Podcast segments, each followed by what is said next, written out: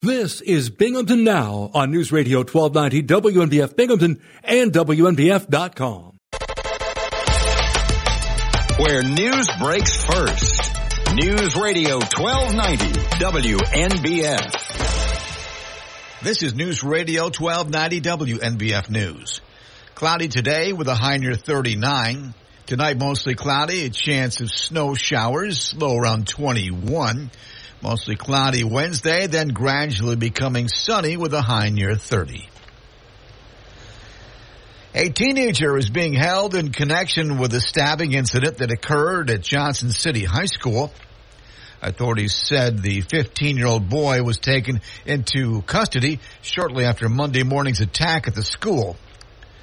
The youth reportedly stabbed a fellow student in the abdomen at the high school around 7:20 a.m. The 18-year-old student who was seriously injured in the attack was taken to Wilson Medical Center in Johnson City. Police indicated his injuries did not appear to be life-threatening. His name and condition were being withheld by investigators. Police said the stabbing happened before the start of the school day in the grounds of the high school. According to a news release, school personnel said the Johnson City School Resource Officer had the incident under control within seconds. The boy who was taken into custody following the stabbing was being held at the Johnson City Police Station pending his arraignment. Police said the suspect was being charged with first degree assault, a felony, and criminal possession of a weapon, a misdemeanor. The high school went into a lockdown immediate, immediately after the attack. Students were directed to go to their first period class at 825. A coffee break turned nasty when a dispute erupted at a Starbucks shop near Binghamton involving a man who threatened to decapitate a customer with a hatchet. Authorities said the trouble occurred at the Starbucks location at 904 Front Street in the town of Dickinson around 8:30 a.m. on Sunday. According to the Broome County Sheriff's Office, deputies determined that Daniel Ackley of Johnson City had been following a truck he believed had tailgated his wife earlier in the morning. Witnesses said as the truck driver placed an order at the drive-through, Ackley pulled up next to the vehicle and started yelling at the driver for the alleged tailgating episode. Ackley was reported to have threatened the other man with a hatchet. When the truck truck driver went to the Starbucks window to pick up his order, Ackley pulled up next to him, continuing to yell and threaten. Starbucks workers advised the customer to enter the store to get away from Ackley. The truck driver pulled his vehicle into the parking lot, got out of it while holding a hammer. Ackley then is said to have accelerated, striking the other man in the leg with his vehicle. After interviewing witnesses, Ackley was arrested. He was charged with menacing and reckless, reckless endangerment. According to the Tioga County Sheriff's Office on February 10th, uh, deputies arrested Daniel Richardson of Aston, Pennsylvania, following a traffic stop on Route 17 near the Owego rest area in the town of Nichols. Richardson was found to have an active bench warrant out of Delaware County, Pennsylvania for receiving stolen property. Richardson was taken into custody and arraigned in Tioga County Court. He was remanded to the Tioga County Jail pending extradition as a fugitive from justice. Police say a small plane with two people aboard landed safely at Buffalo Niagara International Airport after its rear door fell off. Police in the Buffalo suburb of Cheektowaga say there were no reports of injuries or property damage on the ground. The plane lost the door around 5.30 p.m. Monday as it flew over Cheektowaga, a few miles south of the airport. Police say officers searched for the door but did not immediately find it. Businesses in New York State will now be required to clearly post how much extra their products will cost if customers pay with a credit card. That's thanks to a new state law that took effect Sunday. The law means stores can no longer post a sign on a door and at the register stating that credit card purchases will be subject to surcharges. Governor Kathy Hochul said in a statement, the law will ensure individuals can trust that their purchases will not result in surprise surcharges.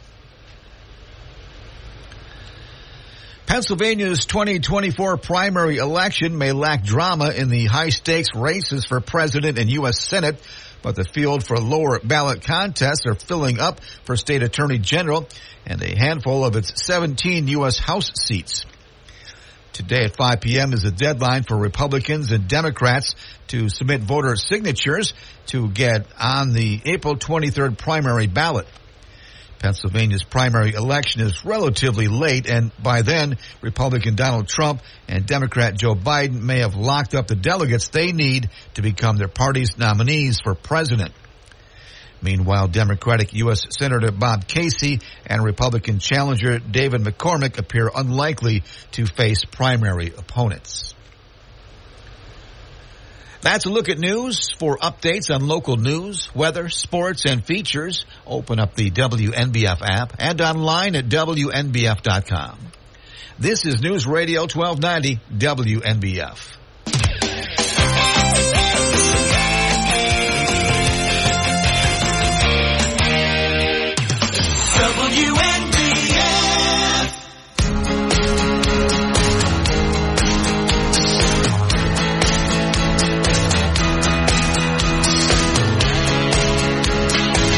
Bob Joseph. This is Binghamton Now, Tuesday, February 13th.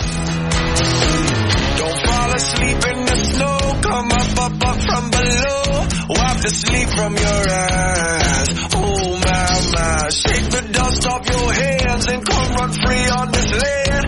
If you wanna survive. Ah, ah.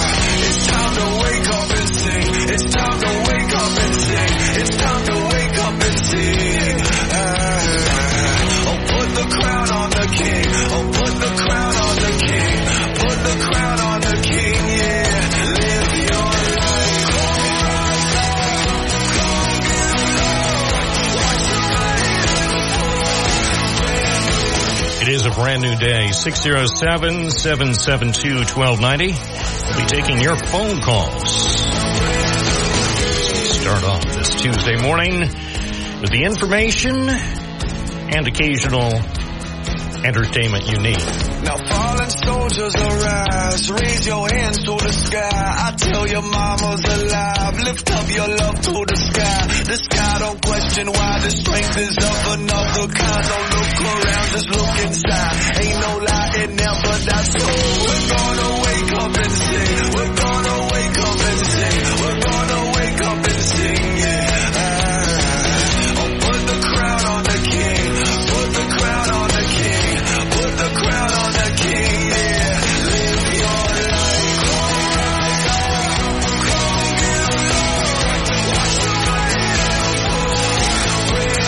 All right. So, what's on your mind?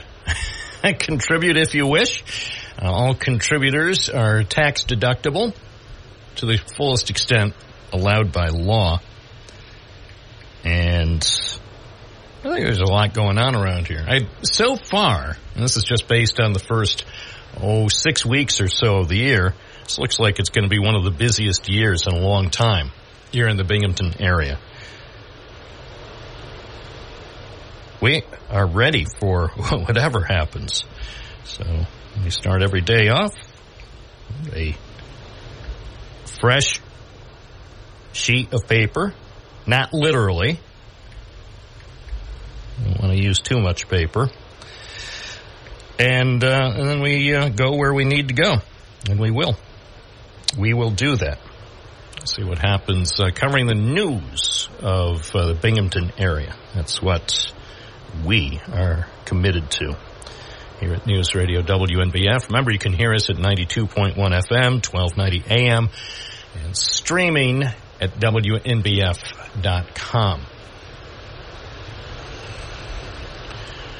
Checking out WNBF's website. I enjoy the website, uh, not just because I contribute to it, but because there seems to be a lot of local information on it that you're not likely to find elsewhere. Of course, we uh, provided some of the information regarding the stabbing that happened at Johnson City High School. And we'll let you know if any more information is released by the school district or Johnson City Police. They said a 15 year old boy is facing charges in connection with an attack on a fellow student. So it's very disturbing when one student attacks another. So the precise circumstances are not being released by the police investigators or the school district. Also, inevitably, questions come up because there have been some other disturbing violent incidents involving young people over the last several days elsewhere in Broome County. Um, of course, last Thursday, I think shortly before 6 p.m., a 16 year old boy was stabbed in Johnson City near Harry L. Drive and North Harrison Street. Three Binghamton teenagers were charged in that attack. The following day, a 20 year old man was shot in the face while he was driving a blue car on Lewis Street near the post office and near Mirabito Stadium. So the car smashed into a utility pole, knocked down the utility pole, and uh, then came to a stop on Fayette Street just around the corner. And police are not releasing details involving what happened there. So we'll let you know as information is released. As always, if you have information about anything like this, uh, you can send it to me at our website. Well, send it to my email, bob at wnbf.com. And um, if you wish, it's helpful for me if you at least give your name and a phone number so I could follow up. Of course, we keep all information confidential. If you tell me uh, something about a news story, nobody knows about it but you and me. It's 9:15, so that was the uh, the story from Johnson City that happened just a little over 24 hours ago. I guess that was 26 hours ago at Johnson City High School at 666 Reynolds Road, not far from the Oakdale Commons. Uh, the day before, an incident happened, according to the sheriff's office, at, at a Starbucks. Now, the Starbucks store is it a store or is it a shop? Or do they call it a unit? The Starbucks location on Front Street in the town of Dickinson, uh, last time I was there, wasn't there to purchase, I was there for a news story. Last time I was there was on November 16th. They had a sign in their window. It said, welcome. Join us in creating a joyful and inclusive space where we can uplift one another over coffee. Thank you for being a part of our community. You belong here with a little heart. It's a green and white sign. Well, the uh, joyful and inclusive space took a turn on Sunday, according to the police account, when a guy who was angry with another guy pulled out a hatchet, and then the other guy got out of his vehicle, his truck, with a hammer. And apparently the guy with the hammer got hit by the vehicle that was being driven by the guy with the hatchet. So, and that was at 8.30 on Sunday morning. So, it was not a joyful or inclusive space at that time, according to the police accounts. Uh, apparently the one guy, guy with the hatchet apparently was angered because he thought the guy driving around with the hammer in his vehicle had been tailgating a relative. So um, we are living in interesting times. I think it's reasonable, reasonable to conclude it's it's interesting times. As far as uh, what else is happening on the bright side, I haven't heard of any new political controversies in the city of Binghamton over the last 24 hours, so I uh, guess we can be encouraged by that fact. On the other hand, a lot can happen over the course of the next eight to ten hours, so don't be surprised. Well, Bob, what do you mean by that? Well, I mean exactly what I said. Don't be surprised. Just because there's not been a new political controversy in Binghamton over the last 24 hours, it doesn't mean we're through with political controversies. 607-772-1290. This is your program. If you wish to contribute, you are welcome to call. Love to hear from you on our Tuesday program. I'm Bob Joseph. From the Gault Auto Studios, this is WNBF News Radio AM 1290. Also available at 92.1 FM. Shop Toyota, Chevy, BMW, and pre-owned at gaultauto.com.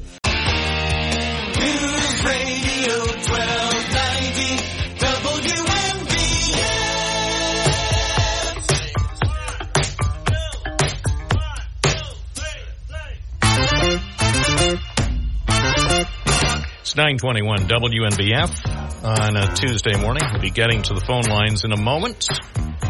First, we're joined by Karen Sweet O'Neill. Following segment is sponsored by KSO Insurance Solutions. Morning, Karen. Good. Yeah. Yeah, that's fantastic. hey, what's also fantastic is I don't see any snow on the ground. I know. I was Yeah. uh, what happened? I was going to call Joe Sobel to find out what the deal is.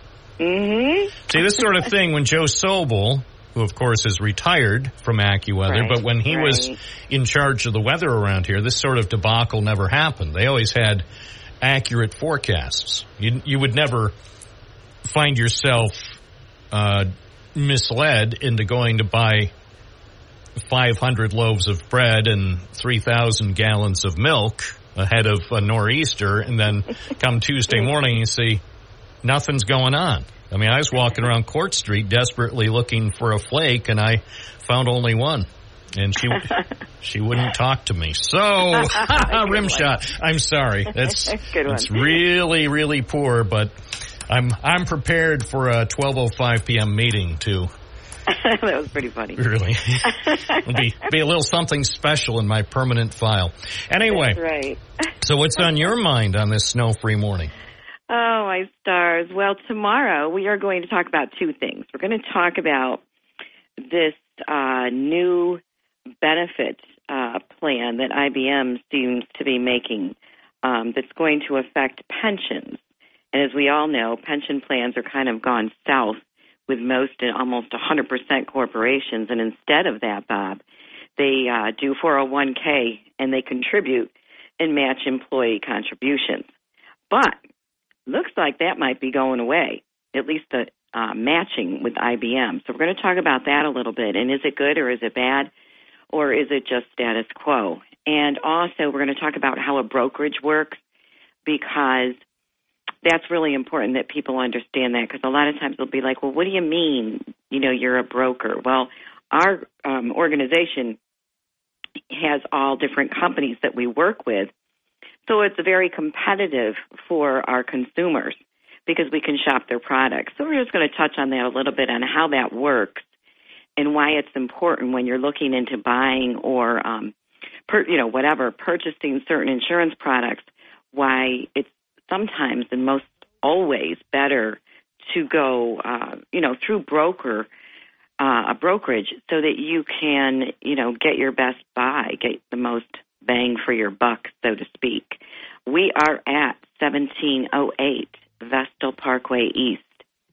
And that's up above Plato's Closet and Style Encore. We are all one level. You drive right up to us.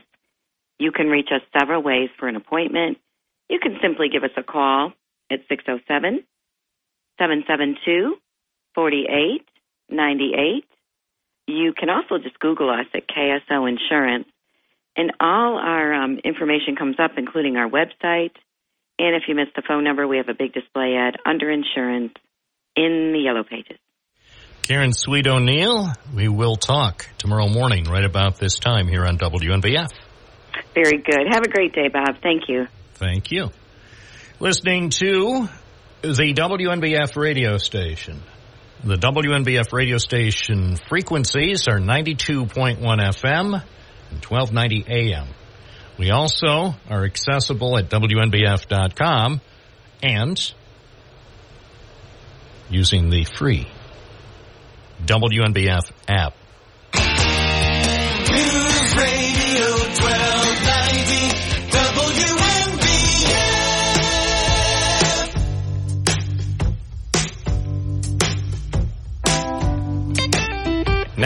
To the phones at 607 772 1290.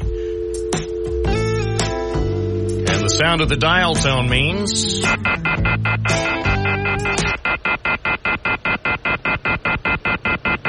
Wow. Hope that doesn't go over the air. we had a caller lined up. It's alright if you love me.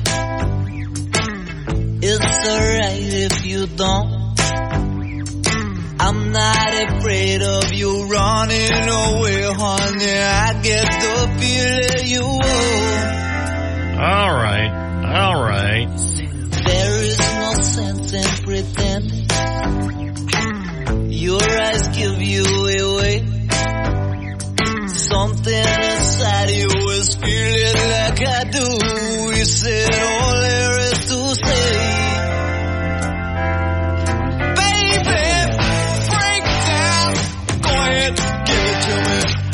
Morning. Is the caller there?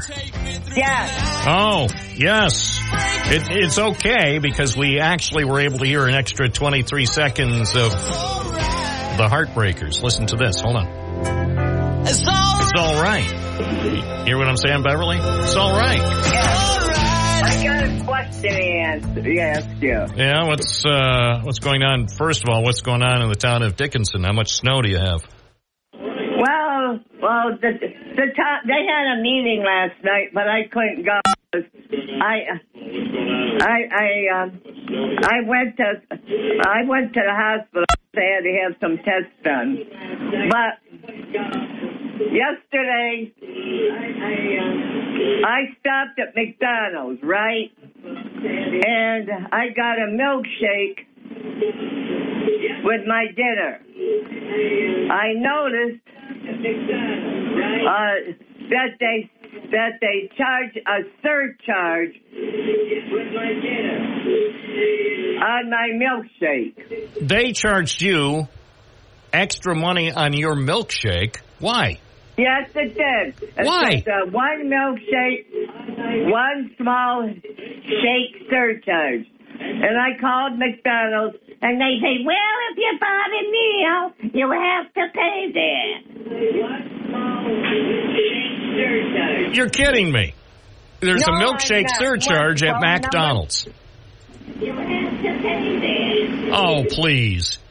I never, I never heard of that. I never heard, I never heard of a surcharge, a milkshake surcharge. Uh, surcharge. And I called them, and they said, "Well, we charge that with the dinner, and whether they get it with the dinner."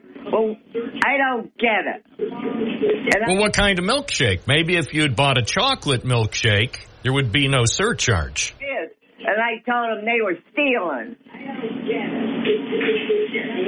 And then what did they say? When you said to them, words to the effect that they're stealing with this kind of milkshake surcharge, what was their response? Uh, they, uh, it was one of those uh, Shamrock milkshakes. Oh, whoa, Shamrock Shake. Well, that's different. You know, Shamrock Shakes cost more. Yeah, I had a milkshake. It, Right. It was a Shamrock.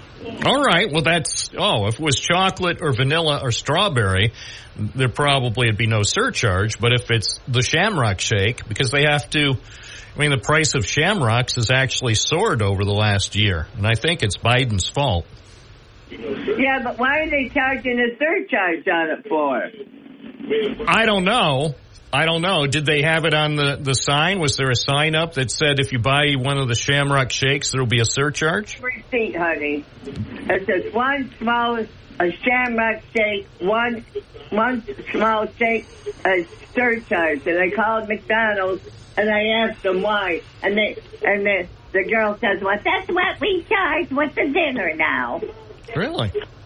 So how much was the Shamrock Shake? A small Shamrock Shake. nineteen. What? A dollar nineteen? Four nineteen. Wait, a Shamrock Shake, a small, is four nineteen. Yep. Well, how can people afford that? Four nineteen for a small Shamrock Shake. That sounds like a lot of money. I know it is. I know it is. And uh, I said to my friend, I said, geez, I said, what the heck are they charging that for? And I called this morning, and and the woman got a little snippy with me. She said, well, well, if you order if you order a milkshake, you get uh, there's a surcharge. A surcharge on your meal. Oh, I find it strange, but I don't know. I don't know. I still, you know what? I haven't had a Shamrock Shake in several years. I still might go up there. This is the Front Street McDonald's. Yeah, by my house. Okay. Well, maybe this afternoon, look for me, like at about 1230. I'll be the one driving the Bob Mobile. It says WNBF on it. And if you see me, just wave, because I'm going to buy a Shamrock Shake if I have time. If I have time, I'll go up there at about 1230 and buy a Shamrock Shake, and I'll just give them a, a $5 bill and say, keep the change. Yeah, they got a one small shamrock shake is four nineteen, All right. and then it says a one small shake surcharge. Wow. Okay. Well, for me, I might just go to buy it just for kicks. Also, I have I have a real hankering now for a Shamrock Shake. As I said, I think it's been more than five years since I've had one. Tell me, give me a description of this year's vintage of the Shamrock Shake. What's your What's your take on it? Give me uh, a quick review of the 2024 Shamrock Shake from McDonald's. Yeah, well, well, that was just an uh, it was just an ordinary shake, but it was green. Yeah, but what's the flavor? It had no candy on it. It had no candy. Did it taste like mint? Like a peppermint or a spearmint No, or double mint? So they're t- giving you a green shamrock shake that tastes like just plain shake, like a milkshake, probably with no milk in it, but like a milkshake, but it has no flavor. well, I called them, and they and they say that they they told me that if you if you got it with the meal, you got to pay a surcharge. Ah, okay. Well, I uh, I will investigate. Okay. All right. All right. Bob Joseph on your side. Thank you, Beverly. That's the story from the town of Dickinson, making contemporary news on this Tuesday morning. This is Bob Joseph working for you on Binghamton Now, WNBF.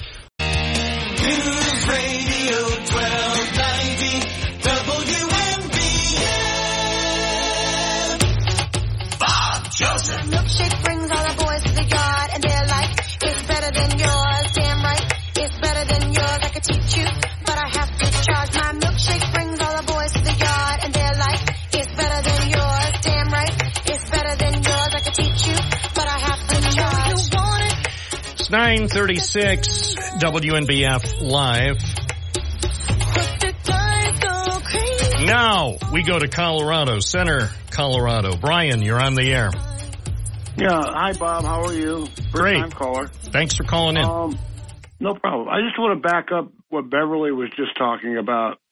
When I went through a, a drive up at, at a McDonald's in the Midwest, I ordered a meal and I went to. Uh, they, it used to be when you uh, substituted a shake for uh, uh, the drink, they would charge you the difference. But what they charged was they charged me for the full meal and the shake, and uh, not the soda.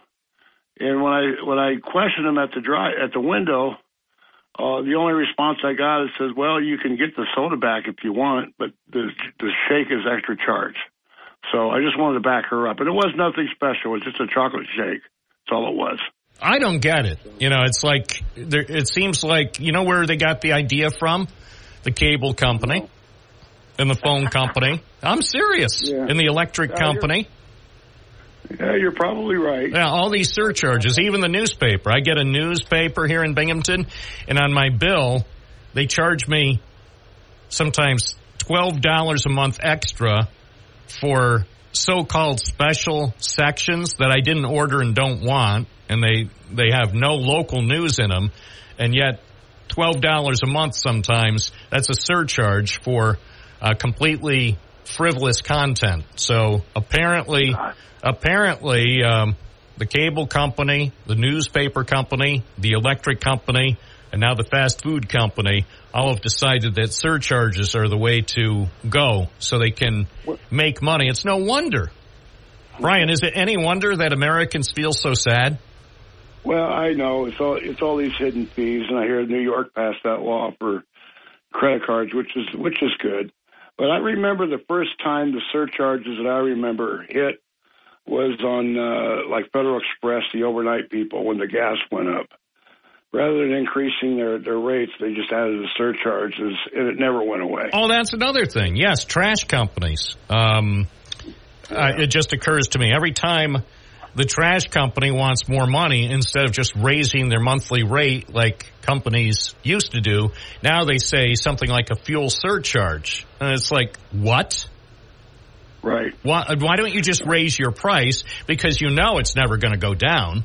Just raise your price. If you need more money, if you think you need more money, and let's face it, all companies think they need more money, just be upfront about it. Don't don't mislead us. If if you want to charge whatever, I, there's uh, a company that makes a popular mayonnaise. They thought it was clever because they're owned by Unilever. So they uh, several years ago, just to be clever, that for the first say hundred years of their mayonnaise, all the jars were quart jars, 32 ounces. And then some whiz kid at Unilever said, you know what? We could deceive people. We'd put a little dimple into the bottom of the plastic jar, but the jar itself is still the same size. So that shrinks the amount of ma- mayo in the jar by two ounces. So they're paying you know, for a full quart, well, we're giving them 30 ounces, and that's their idea of being clever. And we see that all the time, you know. I I went to a big store here in Johnson City. I won't name their name. Nobody would know anyway. But a big store in Johnson City, and I'm waiting to get a sub. And they have all these delicious salty snacks lined up in the little small bags. And there's basically about a one ounce or so bag of salty chips might be slightly over an ounce. It's a dollar seventy nine. Yeah, I now I hey, I'm not blaming anyone. I'm just I'm just saying the facts. So wherever I look, whatever I do, the price of everything is going up. I will say, at least to the credit of the store, the price was clearly displayed, so I knew and you could see, oh, a one ounce bag or whatever, one and a quarter ounces. I didn't pay close attention, but a relatively tiny bag of delicious, healthy, salty snacks and a dollar seventy nine. I remember I'm old enough to remember when the same size little bag of salty chips was probably about a nickel. Right. And more Plus- chips. Plus, plus, it seems like everything that's uh, uh, subsidized by the government is is in that in in that realm. Most all of that chip stuff that you see in the grocery stores is all most of it's subsidized, but they're yet look how expensive they are. Oh yeah. Amazing. It's a shame. Anyway, hey, thanks for calling in. How long have you been listening to this program? Well, I used to live in Endwell. Oh, where in Endwell? What what area? Uh, uh, off of uh, uh, uh, what is that street? It's uh, well, I lived on Harding Avenue. you lived on Harding Avenue? Yeah. Where? I mean, like what near? What was the nearest cross street? Well, it's a country club. Okay. Well, I lived on Harding Avenue, Really? about two blocks away, two blocks to the south. Wow. Wow. So we at one point. How long did you live on Harding Avenue? 14 years. All right. Well, you may not, I may not have been living there when you were, but I used to live on Harding Avenue in Endwell. That's where That's where I had the uh, the most fun during my early years, especially on a morning like this with all the snow. We would go down the hill on the hilly part of Harding Avenue and then try to stop before we got to Watson Boulevard so we wouldn't get smushed by by a bus. Yeah. Well, I'm one of those ex expatriates. Yeah. Well, thanks Uh, thanks for tuning in. yeah. My, my pleasure. Bye Yep, thank you. And that is the story from Center, Colorado, making contemporary news. It's 943 at WNBF. See, we're open to everybody. You could live in the town of Dickinson or you could live in Center, Colorado. Or you might live in Boise, Idaho. You might. you can always call 607 772 1290. We love hearing from everyone. Weekday mornings from 9 to noon. Binghamton Now on WNBF. News Radio 1290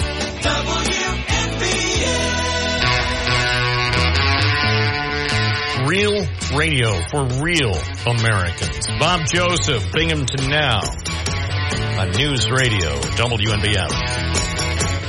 Take a look at the forecast because people have requested it by request. Here's the forecast from the National Weather Service. Mostly cloudy today, high 39.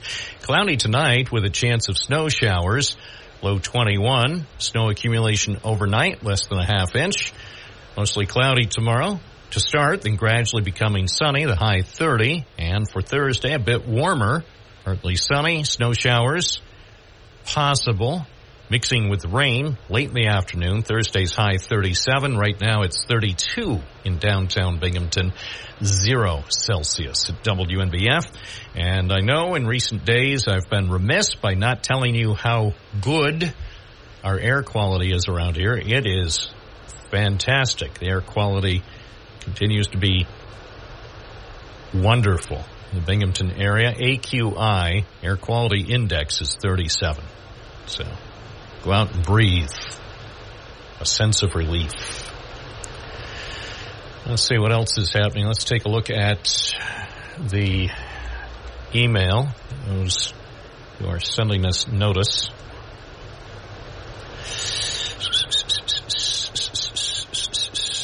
Mm, weather-wise, we dodged a bullet, not a single drop of snow in Owego by the not missing strawberry. Thank you, Jesse, for that report from Owego. Jimmie Johnson is going to take along someone for a ride on in the Daytona 500. Well, I can delete that. Oh my gosh. What about this? This goes to show the types of things we get. We get good emails and then we get Drek, a study, supportive cliches Americans are tired of hearing. Oh, I'm just gonna, I was gonna read part of that. Uh, waste my time. What else do we have here? Oh, we have news from my friend Elise Stefanik. It's just in from my friend Elise Stefanik. She has filed a bar complaint against New York Attorney General Tish James for violating the rules of professional conduct. All right. I'm sure we'll hear that on the news. Uh, what else here? Buffalo. Dateline Buffalo. Okay. Hmm. In a fraud case, National Fuel claims vendor sold it counterfeit parts that caused compressor station to shut down. Okay, I have to read that. It sounds serious. Let's take another call on our hotline. 951 WNBF Live. Hi, you're on the air. What's your first name? Where are you calling from? Hi, Bob. It's Gary on the west side. Can we talk golf for a second? I know it's not your favorite subject. Oh, it is my favorite subject. We don't talk about it enough. Let's talk about the wasted, I mean, the waste management, the Phoenix Open. All right. We've got, there seems to be an alcohol problem out there. And I guess they're trying to address it. You know, they had, uh, people, I don't know if you've seen the videos of guys taking their shirts off and sliding down you know, on their bellies and stuff. I mean, okay, that's fun. But you had somebody run out on a golf course, jump into a bunker, landing head first, by the way, and then doing a snow angel in the sand trap. Okay, you know, maybe he was drinking. You had you had a woman fall out of the grandstands, and they said they didn't know if alcohol was related to that. Okay, they didn't know. They just it's it's gotten out of hand. They have to do something. They did stop the alcohol sales on Saturday because it was just so out of hand. I mean, it's a. Did you? I don't think you would have uh, watched the golf, did you? No, no, I missed that one. But now I'm looking at uh, stories that says it's totally out of control. Um, oh, it's crazy. It's yeah, I'm crazy. looking at a, a video, and here's the sad thing: the video is on a website from the UK. So this is, this you know, when Americans do wacky things, I wouldn't mind so much if people outside the United States didn't see it. But this is from the independent website, independent.co.uk. So the people across the pond are taking a look at these antics. The person making the sand angel in the bunker, and they're going to think all Americans behave that way. Yeah, well, a lot of it is college kids, right? So they're all, you know, they some of them are doing pledges, right? And uh, you know, all of that involves alcohol. But you know what they do, Bob? It's like, I'm not sure what time they open the gates. I think it's 7 a.m. But people start lining up at like one o'clock in the morning or two o'clock in the morning. So the bars close, right? They go to the uh the golf course and they wait to get let in. Then when they let them in, it's a free for all. It's like Walmart on Thanksgiving. Remember how they, you know, people used to run in and just right. like How, by the way, how old was this kid? I'm looking at the kid making the sand angels in the bunker. He doesn't even look like he's 21. I mean, he might be, but based, I just stopped the video, and to me, it looks like he might be 18 or 19. The the kid, the shirtless kid, doing sand Right. angels in the bunker. So if he's been drinking, I'd like to know who served him illegally. Yeah, That's- well, that's you need sick. fake ID, right, Bobby? Just get some fake ID. But they, they don't. What you didn't see was because uh, I think they've cut off uh, on some of the videos showing that he jumped in head first. He landed on his head. This is before he's doing the sand angel. Yeah, I saw. Yeah. I just saw the video. Oh, okay. Yeah, I, it's it's deeply. I mean, it's lucky he didn't snap his neck. He is lucky. And his, by the way, parenthetically, his parents must be proud. Yeah, well, it, it's a problem. I guess they're going to try to handle it. You know, if you're not familiar with it, there's a they have a a, a stadium on the 16th hole where they have 20,000 people watching a par three. Well, what if this happens this year in Endicott? What if this is the start of a trend at golf events and then things get out of hand in Endicott? What then? Well, you don't see that much drinking during the golf. Uh, that I don't know. I've- during, I've- that only happens during the show at night. Uh, Okay. that's when all the drinking. All right. I, uh, okay. I, no comment. Oh, okay. No comment. Well. I, I mean, I, at least now, I, I, don't can't. think it'd happen here. well, I don't think it would happen. Here. let's put it this way. I can't comment now because we're approaching a break. Because if I started commenting, it would be a very truncated comment. I couldn't do it justice referring to what I've observed at En-Joie. So anyway, we'll just say hopefully everyone can start to behave um, more like adults and we don't have to see this childish behavior. Thank you, Gary. Okay. Yeah, I don't, I want to see that. If I wanted to see that, I would, um, well, I don't want to see that, so never mind. Stop it. And not just at golf events, all sporting events. Less drinking and pay more attention to the sport. More coming up. I'm Bob Joseph on WNBF. This is News Radio 1290 AM, WNBF Binghamton. Now on 92.1 FM, W221 EJ Binghamton, a town square media. Where news breaks first. News Radio 1290 WNBF. This is News Radio 1290 WNBF News. Cloudy today, high near 39. Tonight mostly cloudy, chance of snow showers, low around 21. Wednesday will be mostly cloudy, then gradually becoming sunny with a high near 30. Authorities say one person was killed and five others wounded following a dispute between two groups of teenagers at a New York City subway station Monday at the start of the evening rush hour. The gunfire broke out on an elevated train platform in the Bronx at around 4:30 p.m. Monday, a time when stations throughout the city are filled with kids coming home from school and many workers are beginning their evening commute. Officials say a 34-year-old man was killed. The wounded included a 14-year-old girl and a 15-year-old boy and three adults ages 28, 29, and 71. Authorities said some of the victims were believed involved in the dispute and others were waiting for the train. A teenager is being held in connection with a stabbing incident that occurred at Johnson City High School.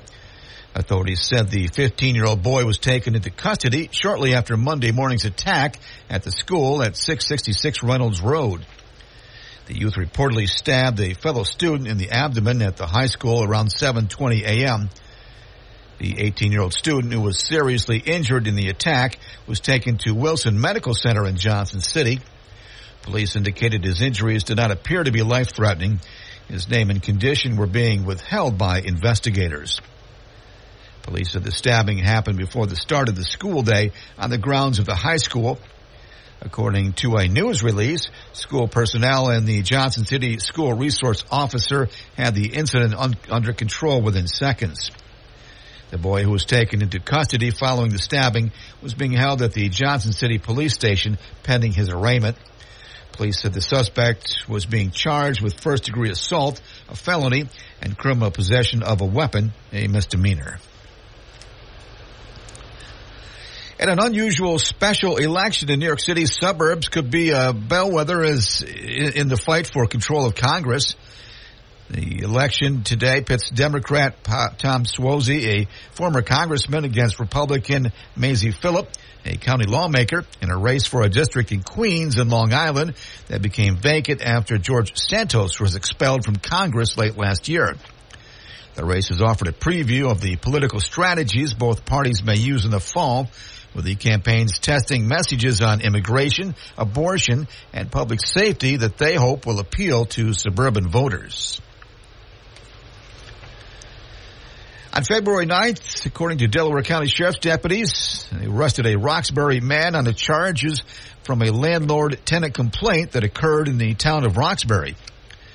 Delaware County Sheriff's deputies responded to a landlord-tenant complaint Dennis Slater of Roxbury had intentionally entered and remained unlawfully in his tenant's residence on multiple occasions, not providing his tenant with proper notice per New York State.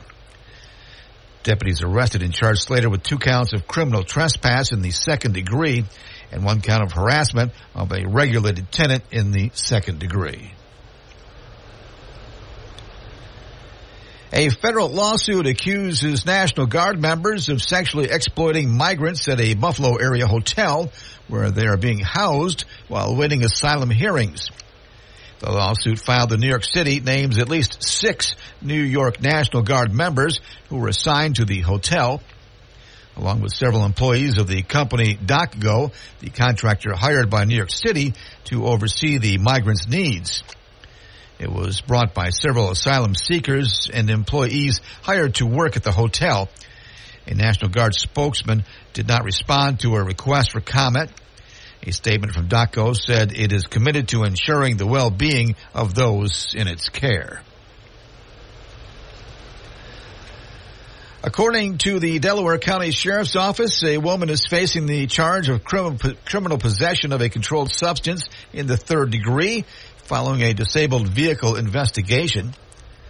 On February 20th of 2023, Delaware County Sheriff's deputies observed a vehicle with its hazards flashing on Route 17 in the town of Hancock. During the course of an investigation, drugs and drug paraphernalia were recovered.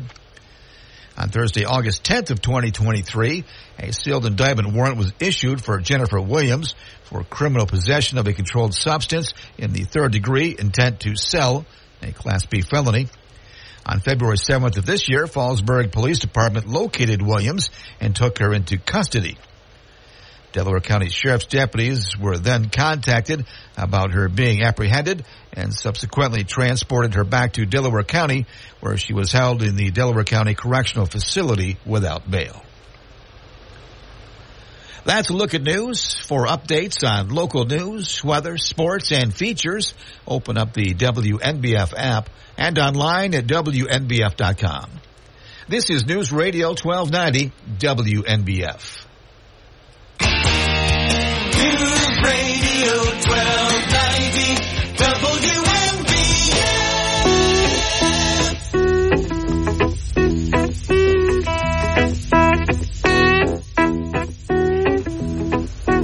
I'm Bob Joseph. Binghamton Now continues on your Tuesday morning. Those who wish to contribute may do so by calling 607 772 1290. This program airs live every weekday morning from 9 to noon 92.1 FM, 1290 AM, streaming at WNBF.com. Stay connected with us using the free WNBF app. All right, let's go to the phones. Hi, you're on the air. What's your first name? Where are you calling from? Tom from Endwell. Good morning, Tom. What's up? Um, I just have like a question, and uh, my my biggest my biggest concern and question is is for the the safety of the residents in Broome County. The amount of shootings and crime that's taken place in our areas, and none of it's being reported if people aren't hurt. I think that's very concerning. And I was just, you know, wondering, you know, how come these things aren't being reported to let the people know like what's going on in, in their areas. Well, give me one example. Well, you had the stadium. Um, I reported on that. I was there. I was there a few minutes after it happened. I reported on it. I did multiple stories. We we did pictures. We had video. It was reported on. right. There was there was multiple shootings. Give me an example. Give me an example of an incident that hasn't been reported. Well, I mean, very under the rug reporting. Um, there was one in Port Dick. Um, It was reported. I didn't do a story on it. It happened over the weekend. I think was uh, it was on News Channel 34. I saw the story on News Channel 34. Don't come on the program and say there's a lot of crime that's not being reported without being prepared to give me several examples. So let me just check because uh, you know, I want to verify it was reported and that I just didn't dream it up. I'm going now live to binghamtonhomepage.com and let's see if I can find the story. Because I'm sure I saw it on the news channel 34. Yeah, here it is. Weekend shooting in Port Dickinson by Roy Santa Cruz. There was a shooting in Port Dickinson over the weekend. The sheriff's office said Saturday uh, multiple agencies responded to a report of shots fired in the village of Dickinson near Shenango and Beacon Streets. yeah. Yeah. So, okay. So your first two examples have been proven fallacious. So give me one more example of a shooting that you know of that hasn't been reported that you think should have been.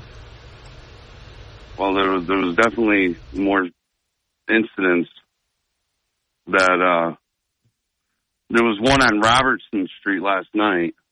Robertson Street. Where is that? I think that's over by the what's what's the name? Country Town. Somewhere's over in that area, I believe. And how do you know about it? Start Flack.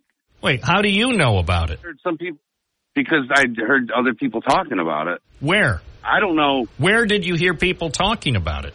If it happened last night and it's 10:13 a.m., where did you hear people talking about a shooting in Binghamton last night? Just people that I ran into during the day. They just You ran into people this morning in Endwell who told you about a shooting that happened in Binghamton last night.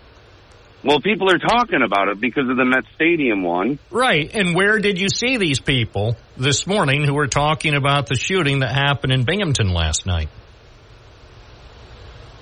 Just out and about, Bob. All right. So, in other words, we're doing a pretty damn good job of reporting around here. I, I'm just saying, I just, I love our area. I love our area too. If you have information, Tom, about stories that are happening, if you find out about shootings, stabbings, uh, vehicle crashes, or whatever that you think are serious and need to be reported, send me an email, bob at WNBF.com. Bob, why do you always give me a hard time every time I call? Because you make up things. We already demonstrated beyond a reasonable doubt that the first two things you mentioned that weren't reported were in fact reported. So that, it's not a hard time. It's called fact checking. Well, Bob, let me tell you, politically, I brought up a lot of things that you. This has nothing to do with politics. This has everything to do with public safety. I'll give you one more chance to cite an example of a story involving a shooting in Broome County that you think should have been reported but wasn't. It's not just about the shootings. All right. It isn't about the shootings. Dave, thank you for your call. I appreciate your contribution. 607-772-1290. Hi, WNBF. Good morning. You're on the air. What's your first name? Where are you calling from? Bob from Vestal. Oh, good morning. What's up? I wasn't going to listen, but I just in my kitchen turned the radio on. Oh, Yeah, I appreciate your checking in. So, uh, yeah. So, uh, Dave from, or excuse me, was it Tom from Endwell? Tom from Endwell was claiming that a lot of stories of uh, shootings around here, including the shooting that happened near Mirabito Stadium and the post office on Friday afternoon, and a shooting in the village of Port Dickinson over the weekend, that they're not being reported. And of course, the fact is they both were reported. Eh, whatever. Yeah, you know, the the fact is, you know, when people make statements, if they're going to come on the program and make a statement that can't be backed up by facts, they're they're going to have to move on. You know, that's that's for the program's afternoon. A lot of stuff you say isn't backed up by facts either. So let's not even go there. anyway, I got a story for you. Ready? I'm listening. Oh, I thought you hung up on me. That's the usual. Yeah, somebody recognized my voice the other day. And uh he just he shook my hand like I was his hero and then he called his buddy. Can you get can you stick around for a few minutes? My buddy wants to his friend had to drive from I go, Yeah, I'm not in any hurry to go anywhere. His friend shook my hand so hard I thought he was gonna break it these guys are going, man, you're our hero. We love when you call there. I, I. I don't think you have as many fans as you think you do. I think I'm more popular. Everybody I've ever met is like, yeah, man. Yeah, you're just like the Beatles. Yeah, I know. If I was on there, I'd have you up to here in five minutes. Yeah, I don't know. I try to like you, but you just. The other day, I heard you going on about crime 50 years ago. What the heck does that got to do with now? You know crime is bad now. Why do you keep denying that? Okay? I didn't deny it. Yes, I said I said You're crime has always been with us. Crime You're 50 years ago was bad, as I pointed out on Monday's program. 50 years ago, a guy from Binghamton shot uh, Binghamton University. Well, then it was SUNY Binghamton. Shot a Yeah. SUNY Binghamton student on a late on a Saturday night and killed him. So what I'm saying is the uh, level of crime in the Binghamton area today is pretty much the same as it was 10 years ago, 50 years ago, or 100 years ago. I don't believe that for a minute, neither got to keep pushing this liberal crap like you always have. Come on, get with the program. These people are coming into this country. I don't know. I don't understand why you people can't see this, how wrong this is, but that's the way it is. It is the way it is. You know, at least, at least uh, some people are serving as uh, a voice of reason in a media landscape that now is dominated by uh, loud voices who are just trying to exaggerate and enrage. Hello. Hello. In 2024, one of the things that you'll notice is some people are not capable or willing of participating in a lengthy, thoughtful dialogue. On the other hand, there are others who will contribute in a positive manner because this is your positive radio station. I am the Prince of Positivity. 607-772-1290.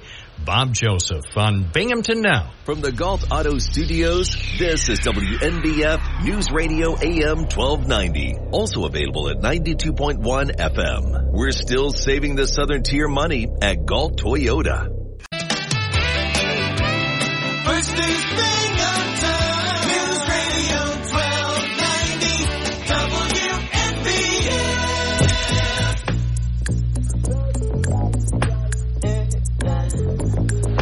The truth shall set you free. WNBF with Bob Joseph. 607-772-1290. If you have an email, you may fire it off.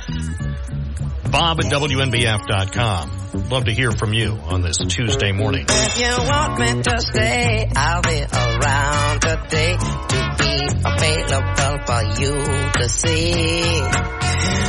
I'm about to go, and then you'll know for me to stay. I got to be me. You'll never be in doubt. That's what it's all about. You can't take me for granted and smile. Count my days, I'm gone. Forget reaching my phone. Because I promise I'll be gone for a while. Go back to those busy, busy, busy phone lines as our fans continue to check in at the Binghamton Now hotline. we lost another fan. Anyway, When you're my woman taking up don't worry, I'm here till noon. We may, uh, in fact, do a bonus. I think we should do a bonus show later this month. I'm, I'm inclined to re- make a special request to do a bonus program, a late night episode. It's come up every once in a while where I've suggested that we could do Binghamton Now after dark. If we do it, it would be probably a one time only thing. If it's something you might like, when I say Binghamton Now after dark, I don't know how late it would be. I don't think it would be midnight because nobody would call in at midnight, but say, I don't know, Binghamton Now after dark, say at 10 p.m. 9 Central. Just one hour, just to see how it goes. Binghamton Now after dark, we would reach some additional listeners, people who normally don't listen during the day. So that's something I'll run up the flagpole to see who salutes. Back to the phones we go. Good morning. You're on the air. What's your first name? Where are you calling from? Yeah, hello there, Bob. It's uh, Dave from Vestal. How's it going? Oh, it's going well. How about you? Good. Ah, not too bad. Not too bad. Uh, I, I've called in to give you a couple uh, hair-raising numbers. Uh, first of all, uh, down at the border, Bob, in Trump's uh, four years, there were a total of 14 terrorist encounters. 14, mind you. In the first three years of Biden, the total has been 358, Bob. Now, that's encounters. That doesn't even count the ones that have gotten through. Uh, another number for you, Bob. We have sold. Why I don't. I can't figure this out. But we have sold the Chinese roughly around 500,000 acres of farmland, Bob, and, and some of it in the area of military bases. Yeah, in California. I know. I mean, so that's it's a free country. You could sell your property or your goods and services to anyone you want. It's a free country. That's what America is about. Freedom. Are you telling me Americans should not be free to sell their property to whoever they want? To communists? No, they shouldn't be. Yes, communists, conservatives, anybody. Why? Why are you? I thought you were an American and you supported American values. American values mean people can do what they want with their property. If they want to sell to a conservative or a communist, there's nothing against the law. No, yeah, I'm American with American values. I'm an American with bigger American values. I have the best American values. Well, I very much dislike communism. And Bob, also, um, over 20,000 young Chinese men have come across the border too, Bob. That's, you know, it, doesn't make much sense, Bob. Are we becoming stupid?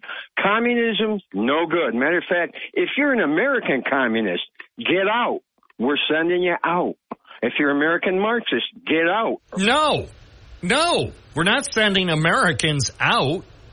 This country is inclusive. If if some Americans want to be communist or some Americans want to be Marxist or some Americans want to be conservative or some Americans want to be capitalist, it's a free country. As long as you don't violate the law, stay, live long and prosper. Bob, here's some comfort for you. Um, I don't know if you saw it, but uh, in the midst of uh, Biden's, uh, uh, what do you want to call it, talk with it, we're talking about his uh, his age and his uh, mental capacity. Uh, w- w- what's her name? Kamala Harris has proclaimed that she is ready to serve. Bob, doesn't that make you feel good? Yeah, she certainly. She certainly. I've seen her speak. I've seen her interviewed. And she certainly has a good command of the federal government. She knows what America needs. Well, she's ready to serve. Then I suggest, Bob, the next White House dinner, they give her an apron and a serving tray, and she can serve all she wants. And she may even find that laughable. I find that disturbing that somebody would say something like that about our vice president. Have a good day, Bob. I get to Yeah, get to work. Go make some money. The American government needs your tax money, as well as Kathy Hochul. Get to work. Get to work and prepare to pay your state and federal taxes on all your wages and earnings. 607-772-1290.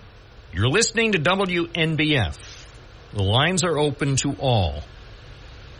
World population has been estimated at about 8 billion people. So, if 8 billion people have access to a phone, they're welcome to call. You're uh, going to speak on the program, though, and I don't wish to sound discriminatory, I'm going to have to insist you speak to me in English because my ability to converse in other languages is not good. I apologize. It's on me.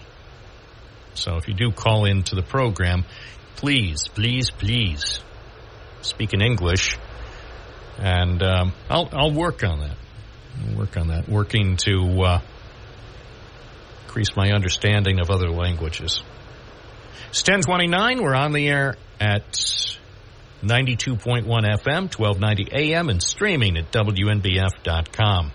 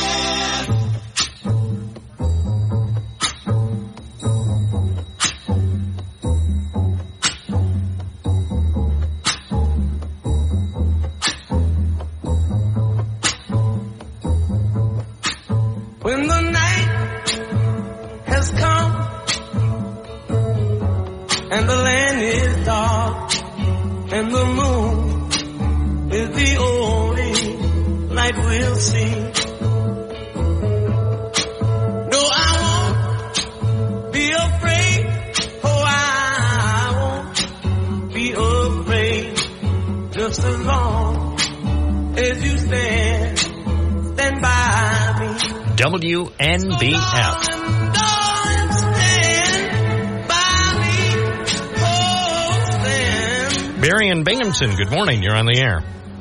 Good morning, Bob Joseph. This is a first time caller, and I've been listening to your show for years, and I love it. But today's a very special day, and I want everybody to know it because I'm a I've been a radio collector for years. Small transistors, large radios. This is National Radio Day, February 13th. Oh my goodness! Oh, thank you. Because I, I remember last year, National Radio Day came and went, and I think I discovered it like at 9 p.m. on National Radio Day, and I I had not mentioned it at all on our program, and I thought, well, there you go. Maybe I'll remember next year, and until you mentioned it, I totally forgot. That should be for me. That should be perhaps the most important holiday of the year. I thought so too, Bob. That's why I wanted to call you. And I wanted to tell you, they, there's a new song that just came out by a radio collector. It's on YouTube about National Radio Day. It's a wonderful, it's a wonderful song and uh, about radios. And I've been a collector for years. And I still love my transistors. I go out of town, I always take a small radio with me just to get the local channels. You know, uh, I just had to call and tell you. It's my first time calling you, Bob. Well, Barry, thank you so much. I thank you're you for um, celebrating with me, and I have to say, I uh, I always have loved radio from as far back as I can remember, and I remember um, probably when I when I got my first transistor radio. I got it at a by calling in a radio contest when I don't know if I was if I was ten years old, and I treasured that radio and. Then I, I let my brother, my younger brother, he, who was mechanically inclined, I let him borrow it because he wanted to see how it worked, and he he took it apart and it never worked again. But but but that's fine because that that was all part of him learning because he was so curious about. He ultimately became just a tremendous uh, auto mechanic, and so his curiosity, even though he wasn't able to reassemble my my beloved transistor radio, that was fine with me because they. Let's face it, we've always been able to find other radios. So, thank you for. Um, Oh, celebrating. National Radio Day with us. And I remember my first radio. I was a little boy, and I lived right by the girls' club on the north side. And I got myself a little crystal radio set, and I would listen to it all night. I hung that antenna out from my door, and, and it made me go to sleep every night. And ever since then, I just love my radios. Do you remember some of the out of town stations you used to listen to? Oh, I listen to every. It seems like every radio station, and I do a lot of shortwave. I have small shortwave radios, and I just, I just DX and go through them. And Oh yeah. It- Well, I remember a lot of the big fifty thousand watt stations, WGY in Schenectady, yeah, KDKA, of course, in Pittsburgh, uh, widely regarded as the first commercial radio station in the country to go on the air and stay on the air more than a century later. Later, WBZ in Boston, uh, KYW, which is all news, in uh, Philadelphia, uh, WLS and WCFL in Chicago, and WMAQ, and oh, whoa, whoa, WOWO in Fort Wayne, Indiana, and WWVA in Wheeling, West Virginia. Uh, And see, that's saying late.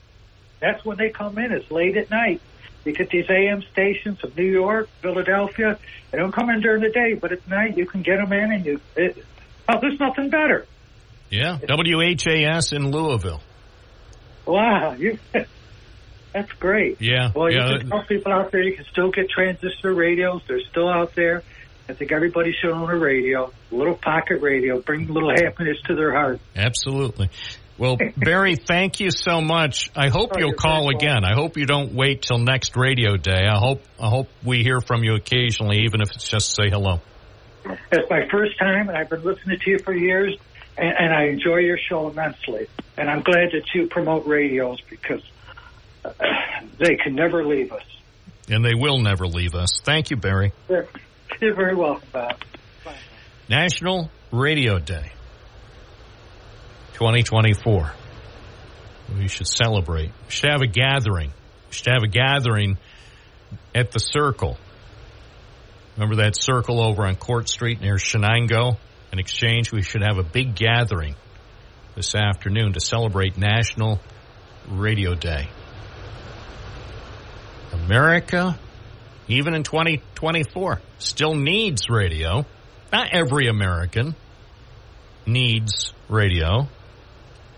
And some people, especially people, uh, younger people, admittedly, some they're listening to their phones all the time, although some of them are undoubtedly listening to WNBF on their phone, using the WNBF app. Or lately, of course, over the last two years or so, they've been listening at 92.1 FM. A lot of our listeners continue to tune in to 1290 AM. Or people who are at work or even using their phone will go to WNBF.com. However you listen. Look, we've been doing this. In fact, well, stay tuned. I'll, I, I want to tell you about the first day of WNBF. I don't know a whole lot about it, but I'm going to tell you in just a moment the first day of WNBF radio based on a published account in the Binghamton Press. So, in case you never heard it before, maybe you've heard about it, we'll uh, go back nearly a century to when WNBF all began. You're listening to Bob Joseph. This is Binghamton Now.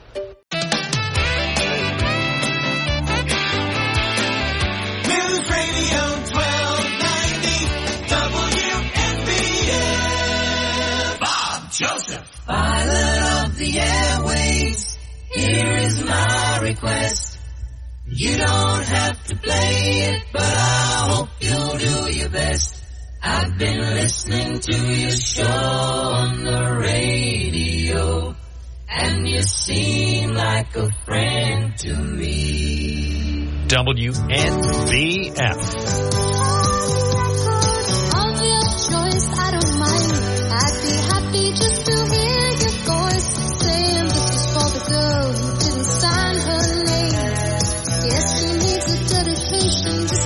WNBF is about to celebrate its 97th birthday. It happened in February 1927, and looking at the Binghamton Press newspaper on Valentine's Day 1927, the headline was Endicott gets radio license. Broadcasting from WNBF at Elvin Theater may start on Saturday. And as the newspaper reported, Dateline Endicott, a fine thing for this community, as well as additional entertainment for thousands of radio fans, will be the permanent radio station at the Elvin Theater. The license for which was granted on Friday by the United States Department of Commerce. The installation will be made this week and the first program will be given. It is expected next Monday night or perhaps next Saturday night. So, we're almost 97 years old. That's how it started. By the way, WNBF did not stay in Endicott for long. We did get started in February 1927 on West Main Street in Endicott. Pretty much where the uh, the bank is now. It's a half block from Nanticoke Avenue. Uh, WNBF wound up actually after just a few weeks moving to Binghamton to the hotel Oh, actually, no. We we stayed in Endicott for a while. We moved over to Washington Avenue to the Hotel Frederick, and then the following year, in 1928, WNBF moved to Binghamton to the Arlington Hotel. So there's a little bit of WNBF history. It's 1045 on Binghamton now. Jean from Vestal. Good morning. You're on the air. Good morning and happy radio day. Thank you. Um, I'm going back the previous callers. I just wanted to say I think people are getting a lot of information uh, from their ring doorbells, like news alerts or shooting shootings heard, or you know, it's faster, I guess. I don't have one. My sister does, and she knew about um, some shooting on Roberts Street. I think it was Roberts. I said, "Where's that?" She didn't know either, but I think it's I don't know where it is by the. Yeah, there's a Rob, there's a Robert Street on Binghamton's north side near Town and Country I- Apartments. So maybe yeah, that's I think that might have been where. it yeah. Did she say what time it was? I, think it was in the probably after nine. Okay, last Maybe nine night. It was Last dark. night. Yeah, it was last night. Okay. Yeah, it was last night. All right. I But I will. mean, I will what I look into that. Maybe. Something like that. Yeah, there was that- police presence. And, Okay. I don't know. I don't Uh, know what happened. Yeah, I'll I'll look into it because it's. I haven't been over to the apartments there in in a little over a week. I was over there last week preparing for a story, but uh, haven't reported out the story. So maybe I'll stop by this afternoon and and talk to some people and see what they know. Yeah. So I think probably that's where people get information. Well, I know people get some information that way, and there's some other apps that people use. I don't use those apps, so what I encourage people to do, if they, whether they get it through a ring doorbell or one of those apps that so many people are now using, if they see information about a shooting, about a, a big crash or a big police raid, if they would send me an email, as soon as they know, bob at WNBF.com, as soon as you find out, because the sooner I know about something, the easier it is for me to find out what's going on. Uh, the toughest thing for me is when I find out about something 12 hours, or in this case, probably 13 or 14 hours after something happened, then I go over and everybody who was involved is gone. If I can get to a place and talk to some witnesses and get, get a straight story, that, that's how news gets out. But I, I rely on tips. I'm not, I'm not monitoring, uh, what the police are up to 24 7. I'm trying to, uh, live a semi-balanced life. So if you ever find out something like maybe a shooting in Binghamton or Vestal, send send a, a quick e- email to me, bob at WNBF.com. Okay. That's All right. it. I mean, just thought of that. Yeah. Yeah, One thank more you. Thing. One, one more thing, if I can. Are you there? Oh, sure. Okay.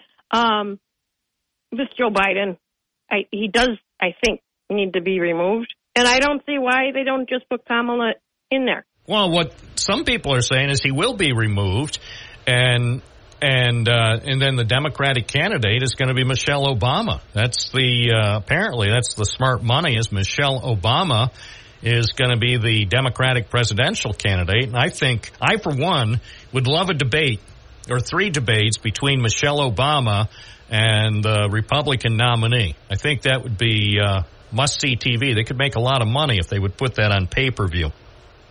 I, I don't think she'll do it. I just think she's got a happy life now. Well, but I think well, well- it's kind of wrong for. I mean, I'm not a. You know, I'm not a Democrat, but I'm like, what's wrong with putting? She's the vice president. Oh yeah, I have no problem. As I said, Kamala Harris, I think, is fully qualified to become president at this moment. If, um, if Joe Biden uh, talks it over with Dr. Jill Biden and everybody else, uh, I would say, you know, he he would be um, applauded if he resigned today at noon, and then right after that, Kamala Harris is sworn in as president. I guess the next question, though, is if Kamala Harris becomes vice president, then who should she choose to be her vice president? I don't know. That it doesn't matter to me. I just Well, it matters to me and to the country because what if something then happens to her? So what I would do, again, I know this is all hypothetical, but I think if for whatever reason in the coming weeks that Kamala Harris becomes vice president, I would urge her to consider choosing Andrew Cuomo to be her vice president. I doubt she'd do that. Well, I doubt it too because she's not going to listen to me.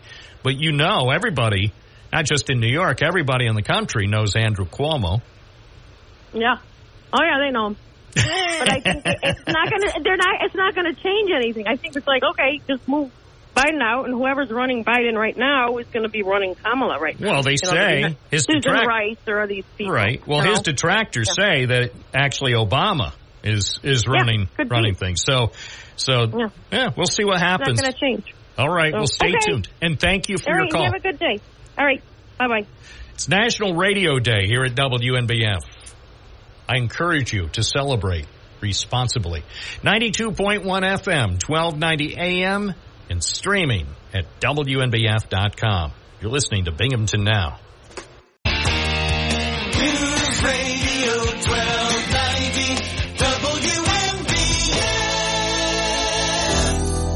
Forecast today, cloudy, a high at 38.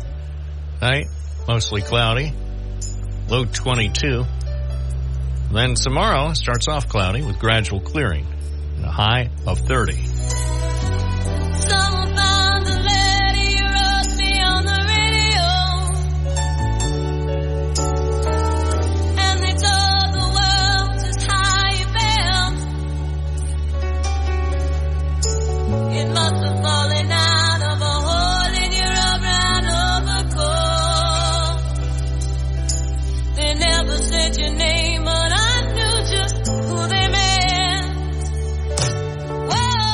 To the phones we go. Dennis in Barton in Tioga County. Good morning. Hey, good morning, Bob. Happy Radio Day. Thank you, sir. And something you said brought back some old memories when you were talking to the gentleman that reminded you that it was Radio Day. You mentioned WOWO. You you had listened to. Whoa, whoa.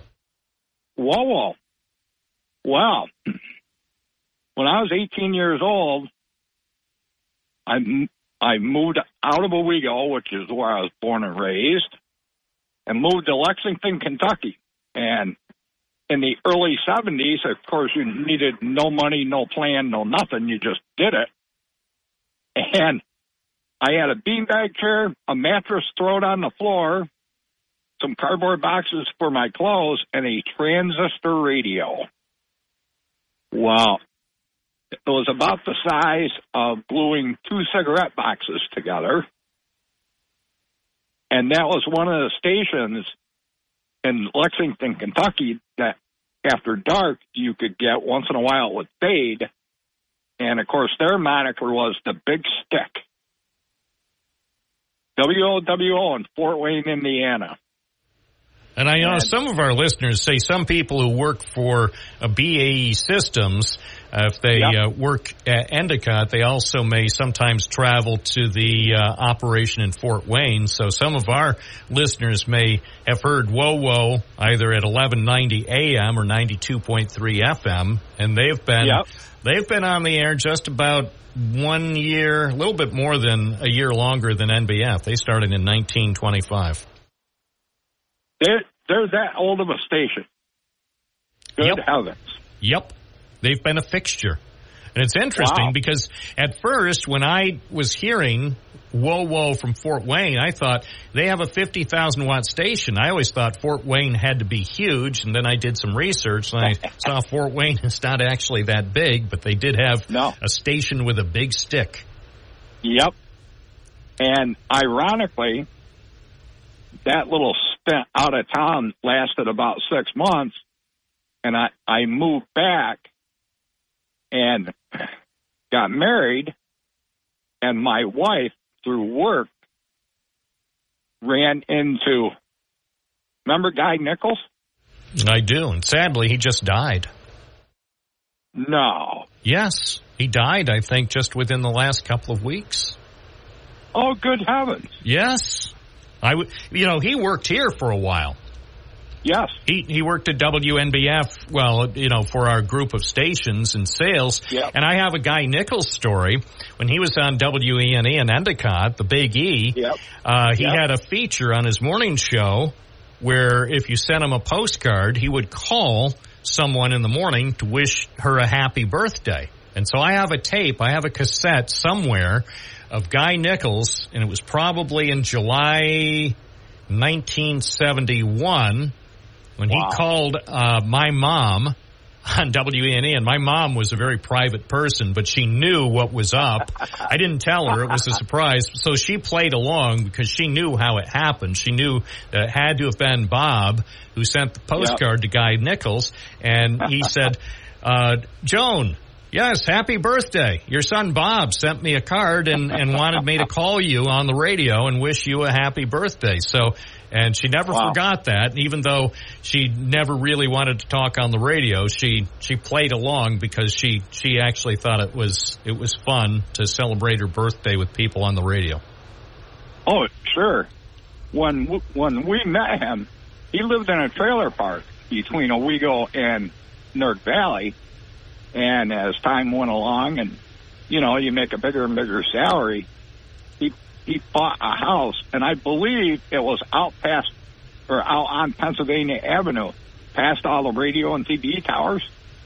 Yep. Oh, by the way, I misspoke about uh, when he died. He died December nineteenth, so it's been it's been a few months. Hey, I have to run along. We've got the news. Thank you for calling in. Hey, great memories. Thanks, Bob. Where news breaks first. News Radio 1290 WNBF. This is News Radio 1290 WNBF News.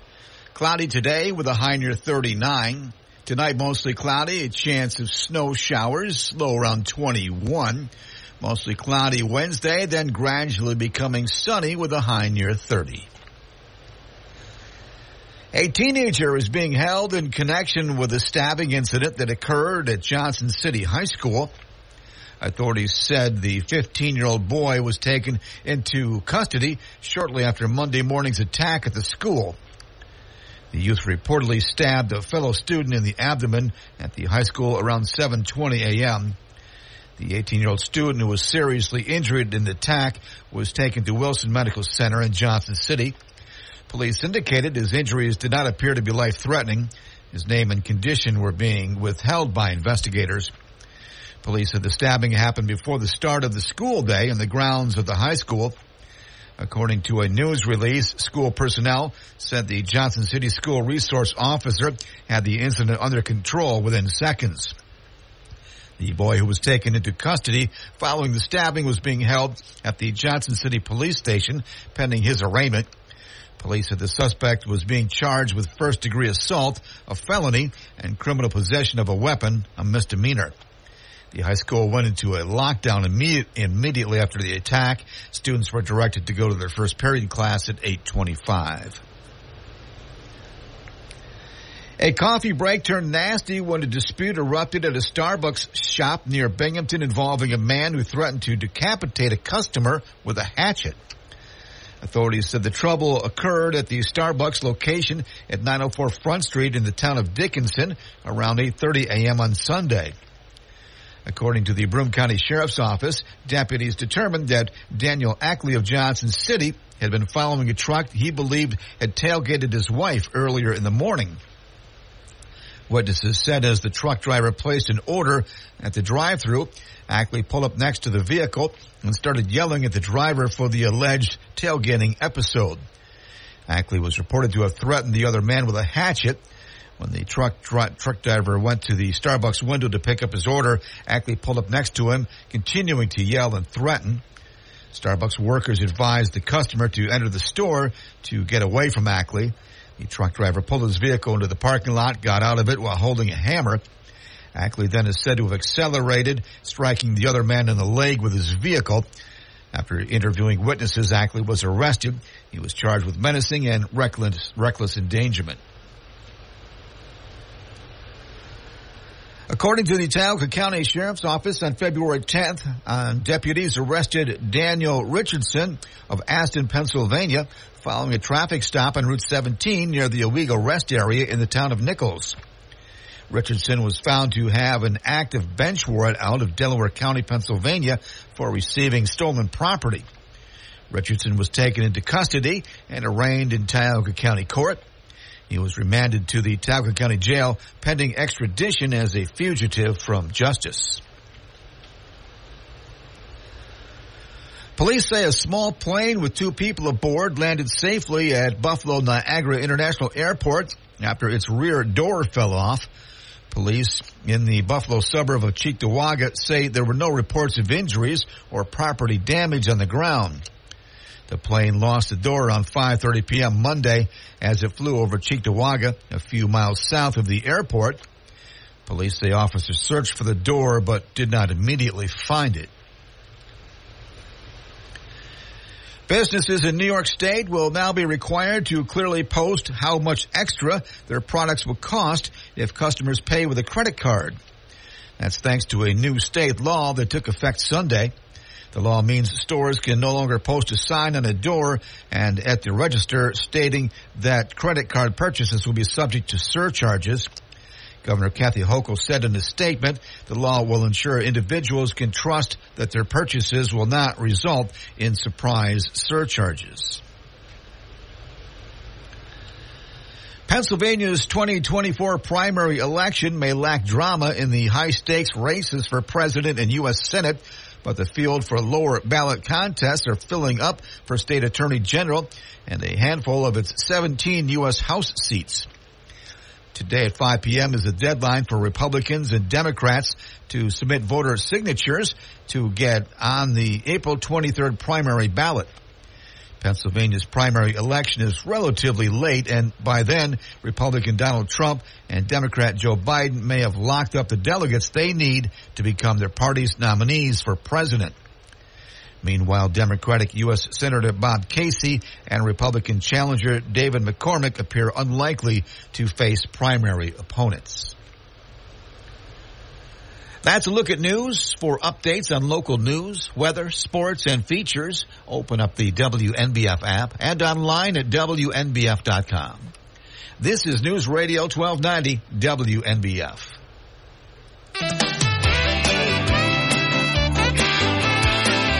News Radio 1290 WNBF. I'm Bob Joseph. This is Binghamton Now on National Radio Day. 607-772-1290 if you'd like to call and celebrate.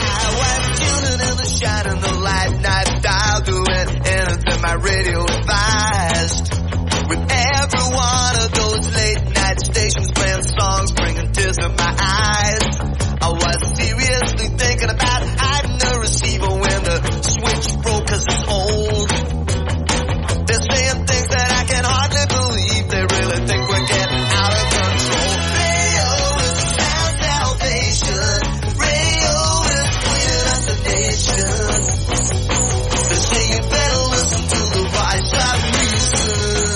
Joseph, the voice of reason.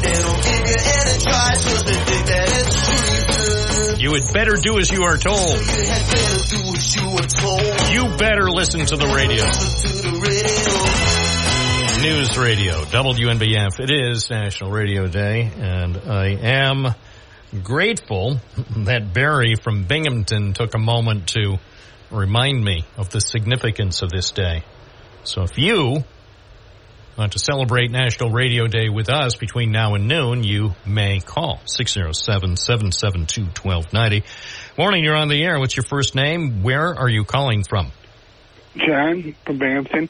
I just have a question. On this surcharges for credit cards, are you charged a surcharge when you use a debit? Some gas stations give you cash prices and other places don't. Is that fair? A debit card is like your cash out of your Right. And I don't I don't believe that you get charged extra if you use a debit card because I I think the um, the theory with debit cards is it's as good as cash to the uh, service station. I don't know though. If somebody runs a, a gas station or a convenience store and knows the answer, I I personally never use a debit card. When I buy gas, I always use a credit card, so I've gotten used to paying uh, several cents a gallon more when I use the credit card. But I have no idea if they have a surcharge for people who pay with a debit card. Right. Why should it? Even with a, I mean, I've been charged, you know, surcharges using my using a debit card. I mean, at a lot of gas stations, some some of them don't charge you, so it's the same as cash. Why can the stores charge you surcharges and stuff? It's the same as cash. That's what my question was. Yeah, it's a good question. If, if somebody who is a business operator knows the answers, or who knows, Governor Hochul, she's the she's the person who signed the the new law requiring more disclosure of credit card surcharges. Maybe she'll call in to uh, explain what what this means about debit cards.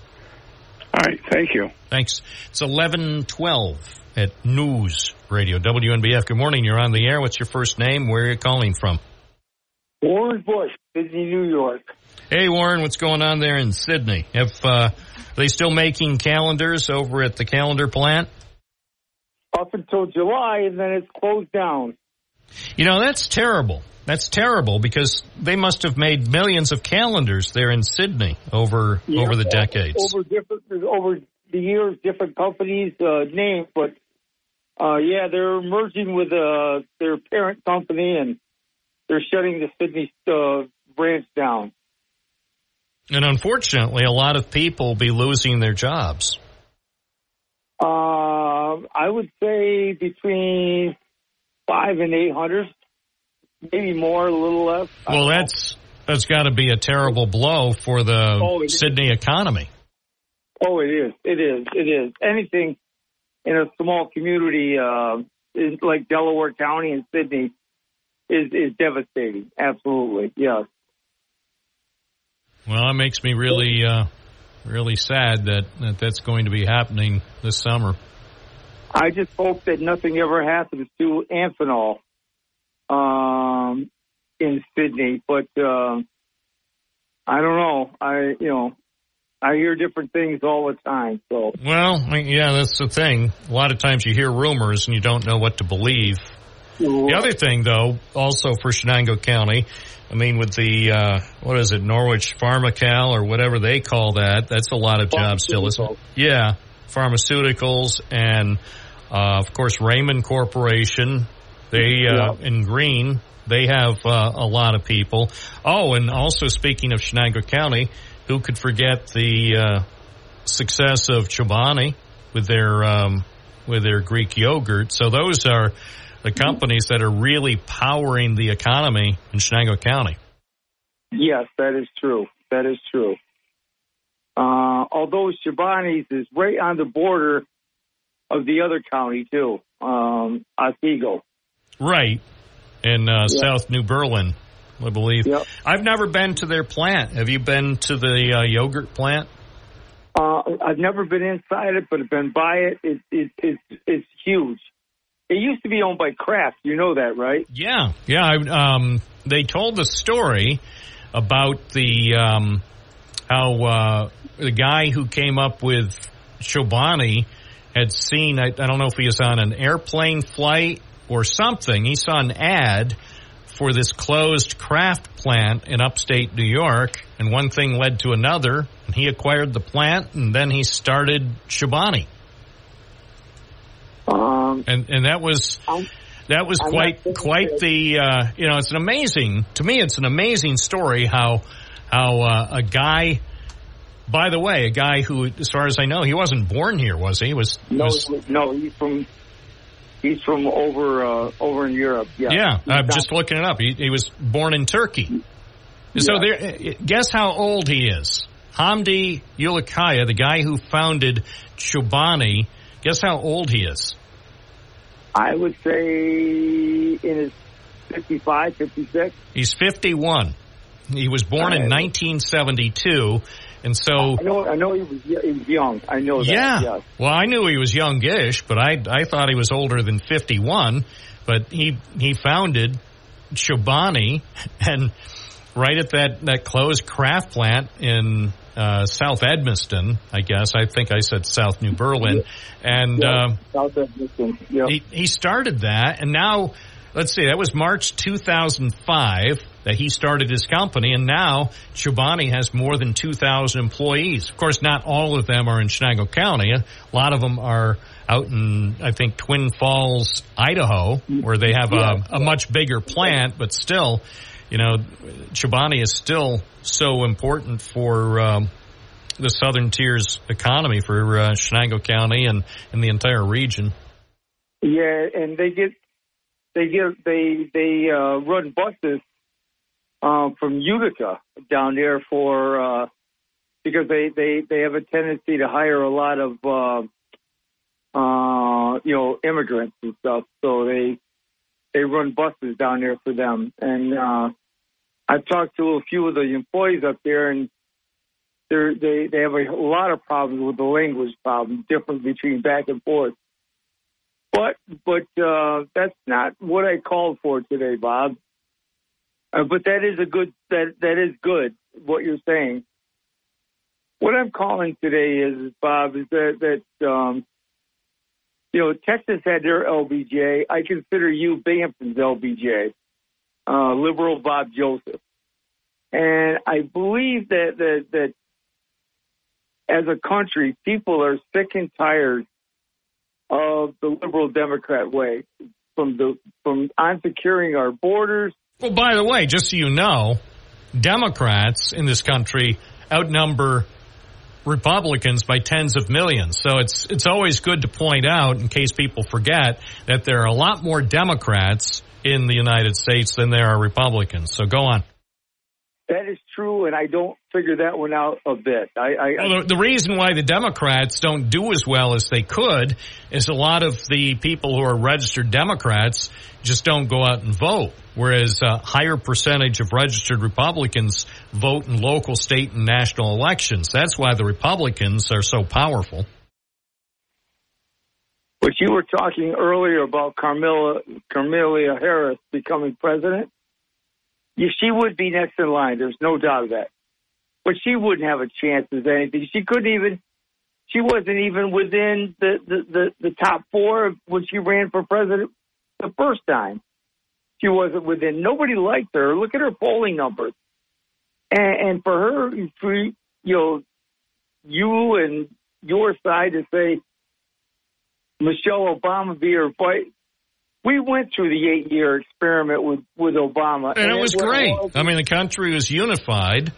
You know, there were a lot of people who were actually happy. We didn't have to deal with all sorts of daily wackiness like we did with the guy who followed him. Oh no, I'm no, I'm. Oh no, the guy who followed him, who actually ran against Hillary Clinton, thinks he defeated Obama. I've heard, I've heard that guy say how he beat Obama, and I'm thinking, man, you didn't even run against Obama. Do you need some memory pills? And Obama ran, and and uh, and Bob, uh, you know, uh, McLean, he uh, he he didn't he never went after Obama on the issues because he was afraid of the skin color. And I don't think John McCain was afraid of Barack Obama's skin color. I don't think. Actually, John McCain was a Republican who showed incredible, incredible professionalism and poise uh, during his campaign. I, I was wondering if um, future Republican presidential candidates could behave in in that kind of way. He was very dignified. he was a rhino. He was never. He was a Republican in name. I didn't think he drank. They never said anything about him drinking. Not a wino, a rhino. What's that? A, a rhino. A Republican in name, but you're not truly a Republican. You you you have a you you have a tendency to, to go with the Democrat people.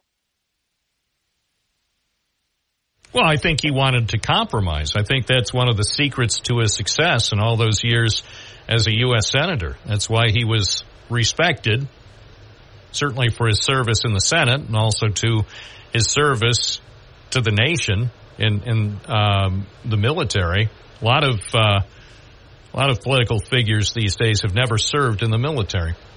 Oh, that and that's a serious problem too, Bob. It is. It is. I think, uh, you know, can you imagine? Can you imagine if all presidential candidates had to serve at least two years in the military? Well, I think I'll take it one step forward, Bob. I think every kid, women or children, once they hit 18, should spend at least one year in our military, just like Israel and other countries. Well, it's a good idea. I think that's a good idea. It's not gonna, it's not ever gonna be um, embraced here in this country because you have some people who, for whatever reason, don't think their son or daughter is suitable for the military. They they wouldn't want, say, when their son or daughter turned 18 or 21, to have to spend a year in the military serving America. But that's what uh, what our forefathers back in the Revolutionary War, the sacrifices they did uh, for this. We wouldn't have a country if it wasn't for people like that. I agree. But I'm talking about today, most Americans individually, for themselves or for their children, don't want that kind of sacrifice.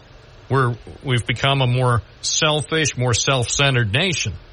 That is true, and I believe that if we continue on the trend that we're on, in 50, 60 years, there may not be an America. And I worry about the debt that we're leaving on the children, the ge- the next four or five generations, all the debt, all the uh, you know, like I say, in my opinion, the open borders is treason.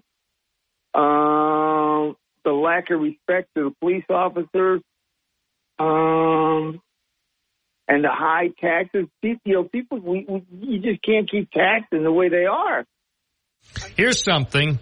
I want you to take a guess. I know this is unfair because I, I would be at a loss just on live radio to tell somebody what the debt is. What do you think the U.S. debt is right now? The United States debt. Take a guess of what it is. It, it, it's a little over thirty-three trillion dollars.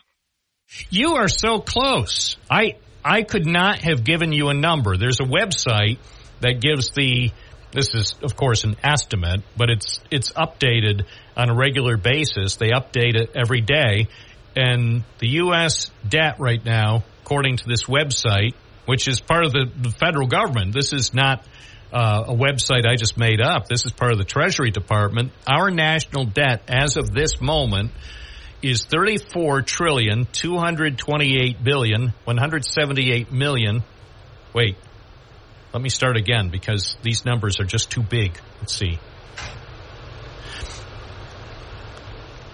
okay i'm to take a deep breath i apologize but i'm going to read the exact amount of our national debt according to the treasury department okay Okay. we'll see if i can get this right i don't think i've ever attempted to read a number this large ever, even in private. And here I am on the radio live on National Radio Day.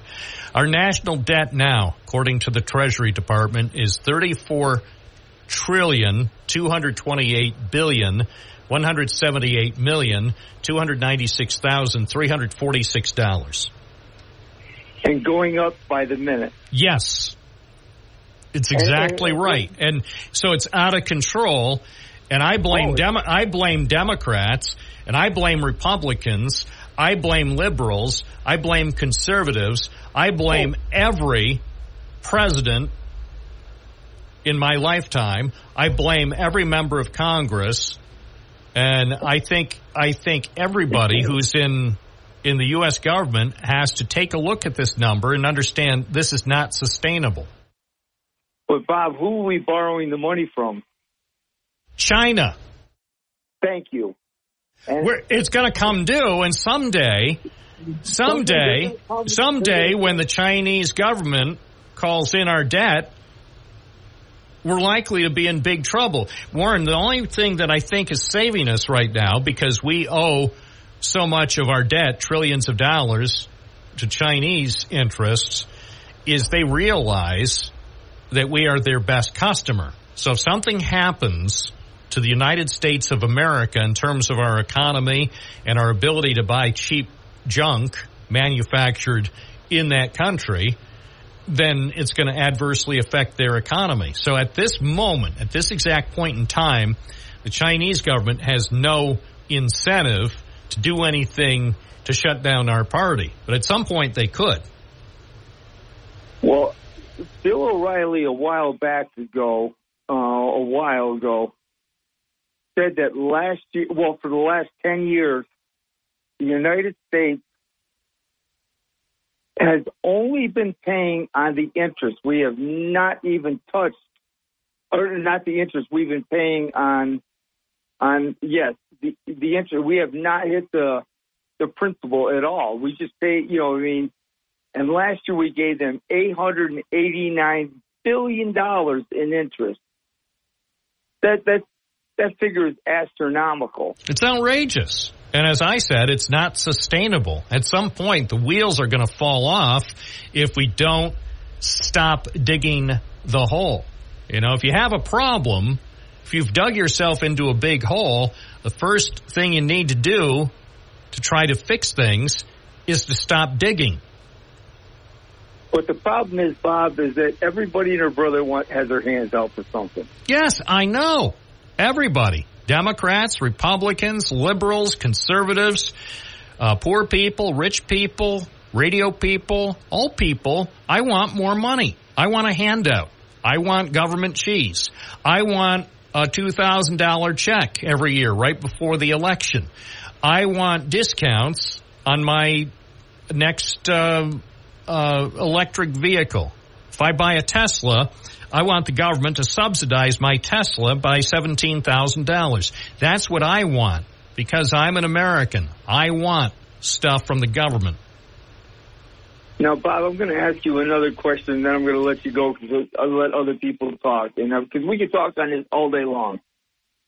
Is it fair that a, a American a baby that's going to be an American citizen, as soon as she pops out of the he or she pops out of the womb, before they can walk, talk, say anything, to have over a hundred thousand dollars in federal debt on their back right away as soon as they're born. No, it's not fair, but as Walter Cronkite would say, it's the way it is. No, I say it is not fair, and that's why everybody in the federal government, means members of Congress, everybody, that's the White House, that's everybody, And every department needs to start taking the debt seriously and taking steps to reverse the trend. It's not going to be easy, but it's something that must be done. Thanks, Warren, for your call. It's 1129. You're listening to Bob Joseph, the real voice of reason on Binghamton Now. From the Gault Auto Studios, this is WNBF News Radio AM 1290. Also available at 92.1 FM. We sell the ultimate driving machine at Galt BMW.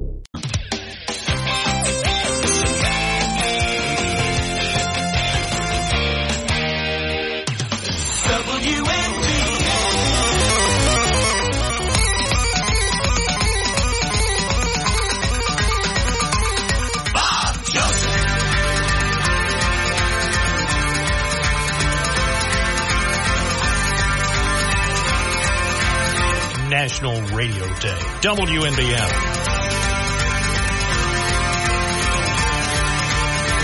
Salute your radio.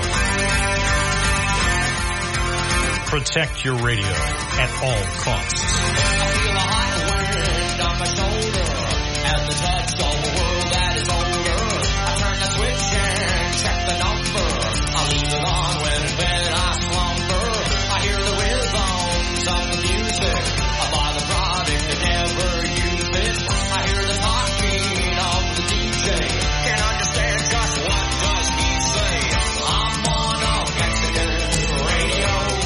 Eleven thirty-three WNBF Live. Go to Kissimmee, Florida. Stephen. Hey, uh, hey, Bob. This, uh, I heard you talk about National Radio Day. I didn't know if you also know it's National Pancake Day. Denny's and IHOP are giving like a free stack of pancakes up until 7 p.m. tonight. Oh my gosh. Maybe I can go and uh, order a stack uh, over. They have a, a pancake hut, I think, over on the Parkway, and I can celebrate with them the National Pancake Day, and they can give me a candle, and I'll blow it out to celebrate National Radio Day. So it's like two days in one. I happen, I happen, uh, Denny's, correct. All right. And you tell me that uh, you listen to us in Florida using the WNBF app? Correct. Well, I thank you for uh, listening to us using the app. I'm from I'm from Broome County originally. I went to I went to UE. Oh, really? I did. Well, that certainly is one of the better schools in Broome County. of course, I'm biased as uh, as a one-time tiger myself, as they say. Once a tiger, always a tiger. So uh, I, I, seem to be somewhat biased uh, in favor of UE. But those were those were good times at 1200 East Main Street. Yes, they were. Yep. And I'm a snowbird now, so once a snowbird, always a snowbird. Well, Stephen, thanks for calling in. I hope we uh, can hear from you o- occasionally as you uh, enjoy the finer things in Florida. No problem. No problem. Enjoy your pancakes if you go. All right, I'm putting it on my list. It's a great idea. Vinny from Binghamton, good morning. You're on the air. Yes, good morning, Bob. Hey, you know, I wanted to shout out a thank you, uh, way to go. That shows the American people, shows the world leadership. And that's for our own Chuck Schumer. I see the Senate pass the Ukraine funding and the pre-dawn vote. You know, that's, that's how you get things done, Bob. As a matter of fact, uh, Chuck, Chuck uh, said that he hailed the bill that American leadership will not waver, falter, not fail. He said, Today we make Vladimir Putin regret the day he questioned America's resolve. Today we send a clear bipartisan message of resolve to our allies in NATO. I love it. But you know what the good part about this? Actually, the great part about it is what Mitch McConnell said. And he warned his GOP colleagues that the Senate would put America's security and credibility with its allies at risk by failing for this passage. He said, I know it's become quite fashionable in some circles to disregard the global interests we have as a global power, to bemoan the responsibilities of global leadership, to laminate the commitment that has underpinned the longest drought of great power conflict in human history. He said in a powerful speech Sunday, going, uh, uh, referring to the growing influence of these isolationists within our party. This is idle work for idle minds and is no place in the United States Senate. Well, I commend Senator McConnell for showing uh, some semblance of sanity, and we need more of that. Thank you. Let's see who's next on the magic WNBF phones on National Radio Day. Matt from Binghamton, you're on the air. Hey, how you doing, Bob? Good. I like to think uh, liberal LBJ, and, and that guy was talking about debt. It just so happens that you were one of the only presidents, or well, LBJ, in the last 50 years. There's only been two balanced budgets, both under Democrats. LBJ did it in '69, and Bill Clinton did it from 1998 to 2001. Since then, what happened? Who got elected after that? Oh, it was George Bush, who ran two wars on a credit card and gave the biggest tax cuts in the country. The problem we have, and, and by the way, debt is used, supposed to be used in emergency situations. Mostly, that's what uh, you know the a lot of economists will say. And debt actually postpones us having to pay taxes.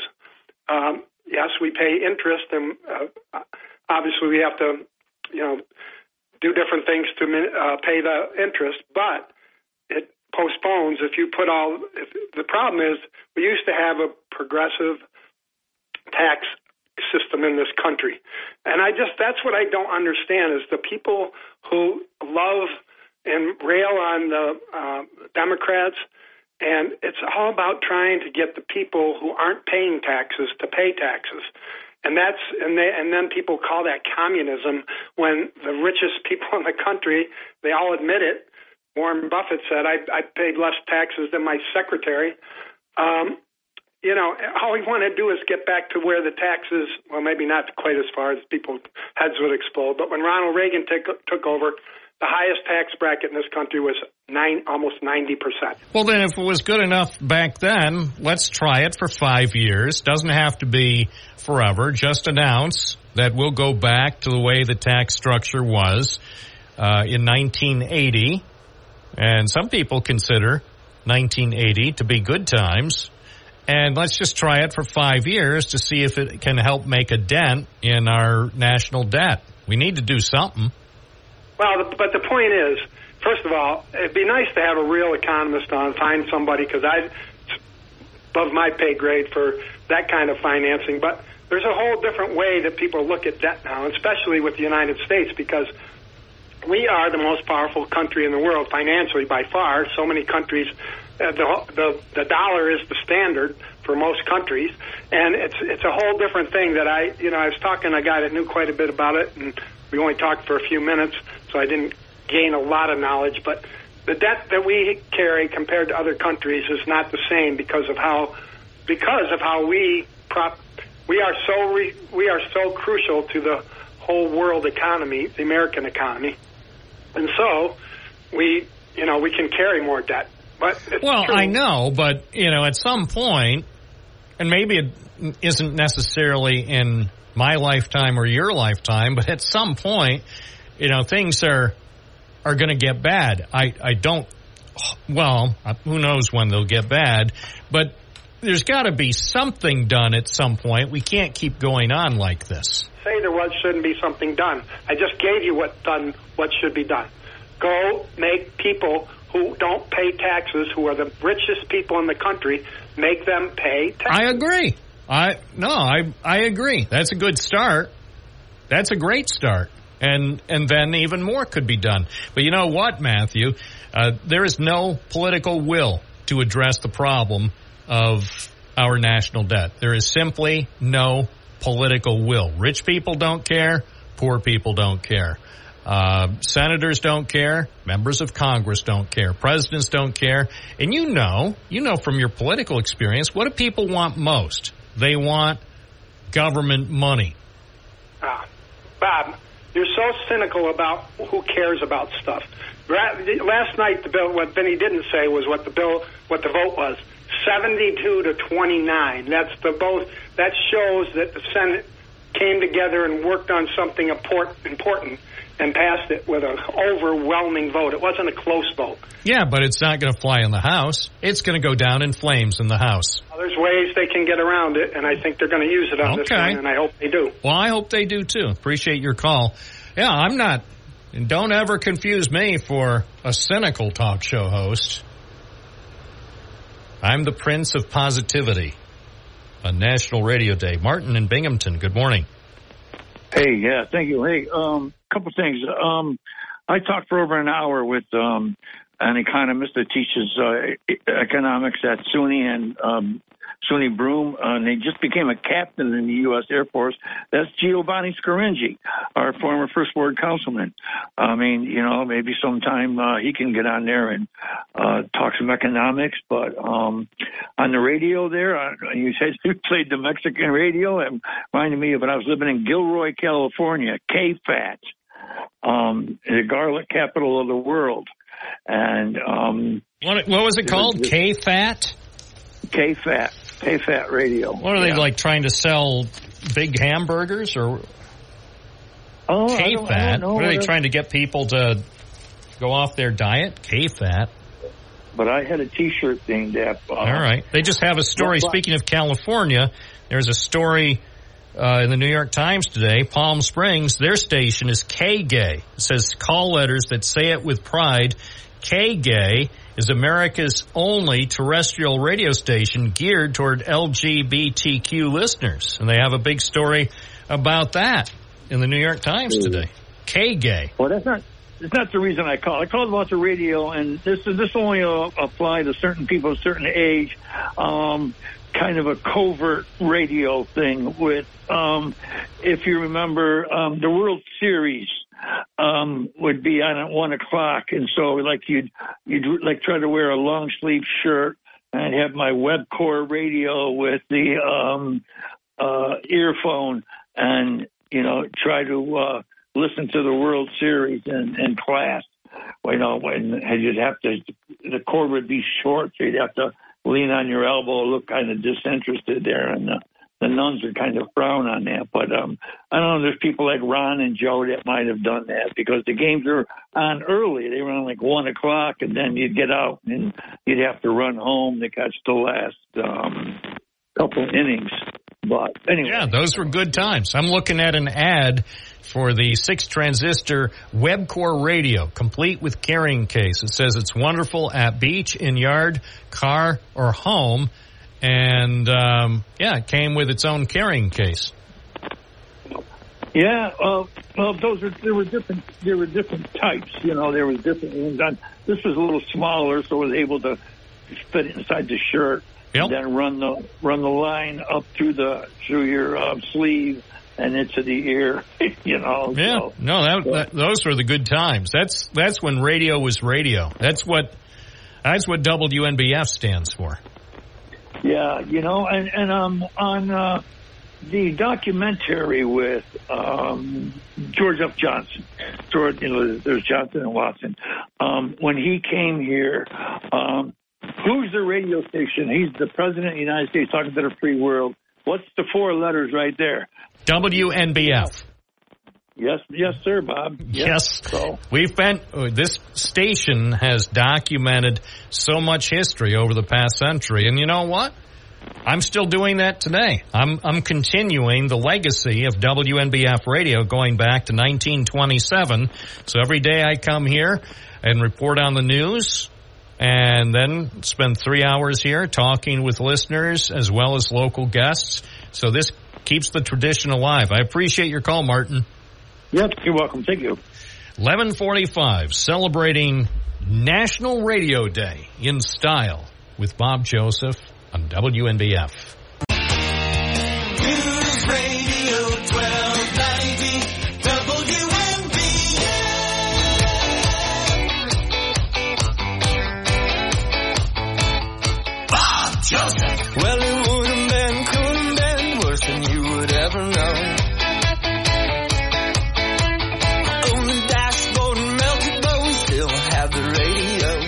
Still had the radio. Didn't have the dashboard though. Should have been, could have been worse than you would ever know. We still had news radio, WNBF. Well, you told me about nowhere, well, it's DJ in Binghamton, you're on the air. Well, good morning, Bob. How are you doing today? Great. It's National Radio Day. Did the skies get fully blue yet? I'm not out there. I know there was a little bit of blue in the sky, mostly clouds, though. All That was a question, but since hey, but check this out. So here's really why I called. I'm I'm inside somewhere doing something that I really don't want to do, but I have to. Anyway, why didn't you say that, you, that you're a conservative? You're not a Democrat. When that guy said you're LBJ, liberal Bob Joseph. Hey, he's entitled to his opinion. It's not going to dissuade him. I'm perhaps the most conservative person I know, but I'm not going to argue it on the radio. No. I'm, you know, half half of the beauty of the program is uh, 50% of the listeners think I'm liberal and 50% think I'm conservative. So, Bob, when in fact, DJ, and you know this, I am the voice of reason on America's best radio station. That's what it's about. The voice of reason. Am I conservative? Am I liberal? No. I'm your voice of reason.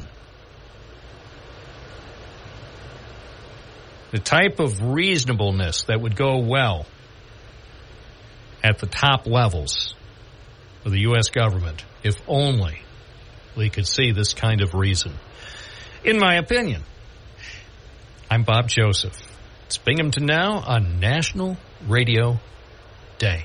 This is a.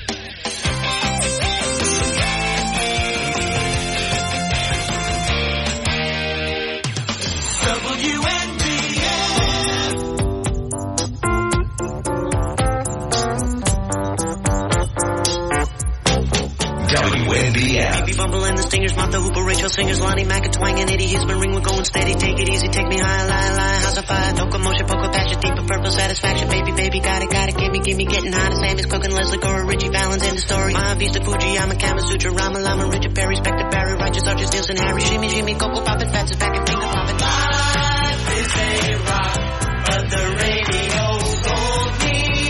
WNBF, good morning. You're on the air. What's your first name? Where you're calling from? Ah, this would be Jesse from Owego. Hey, Jesse, what's going on there in Owego? Oh, well, that strawberry's not missing, by the way.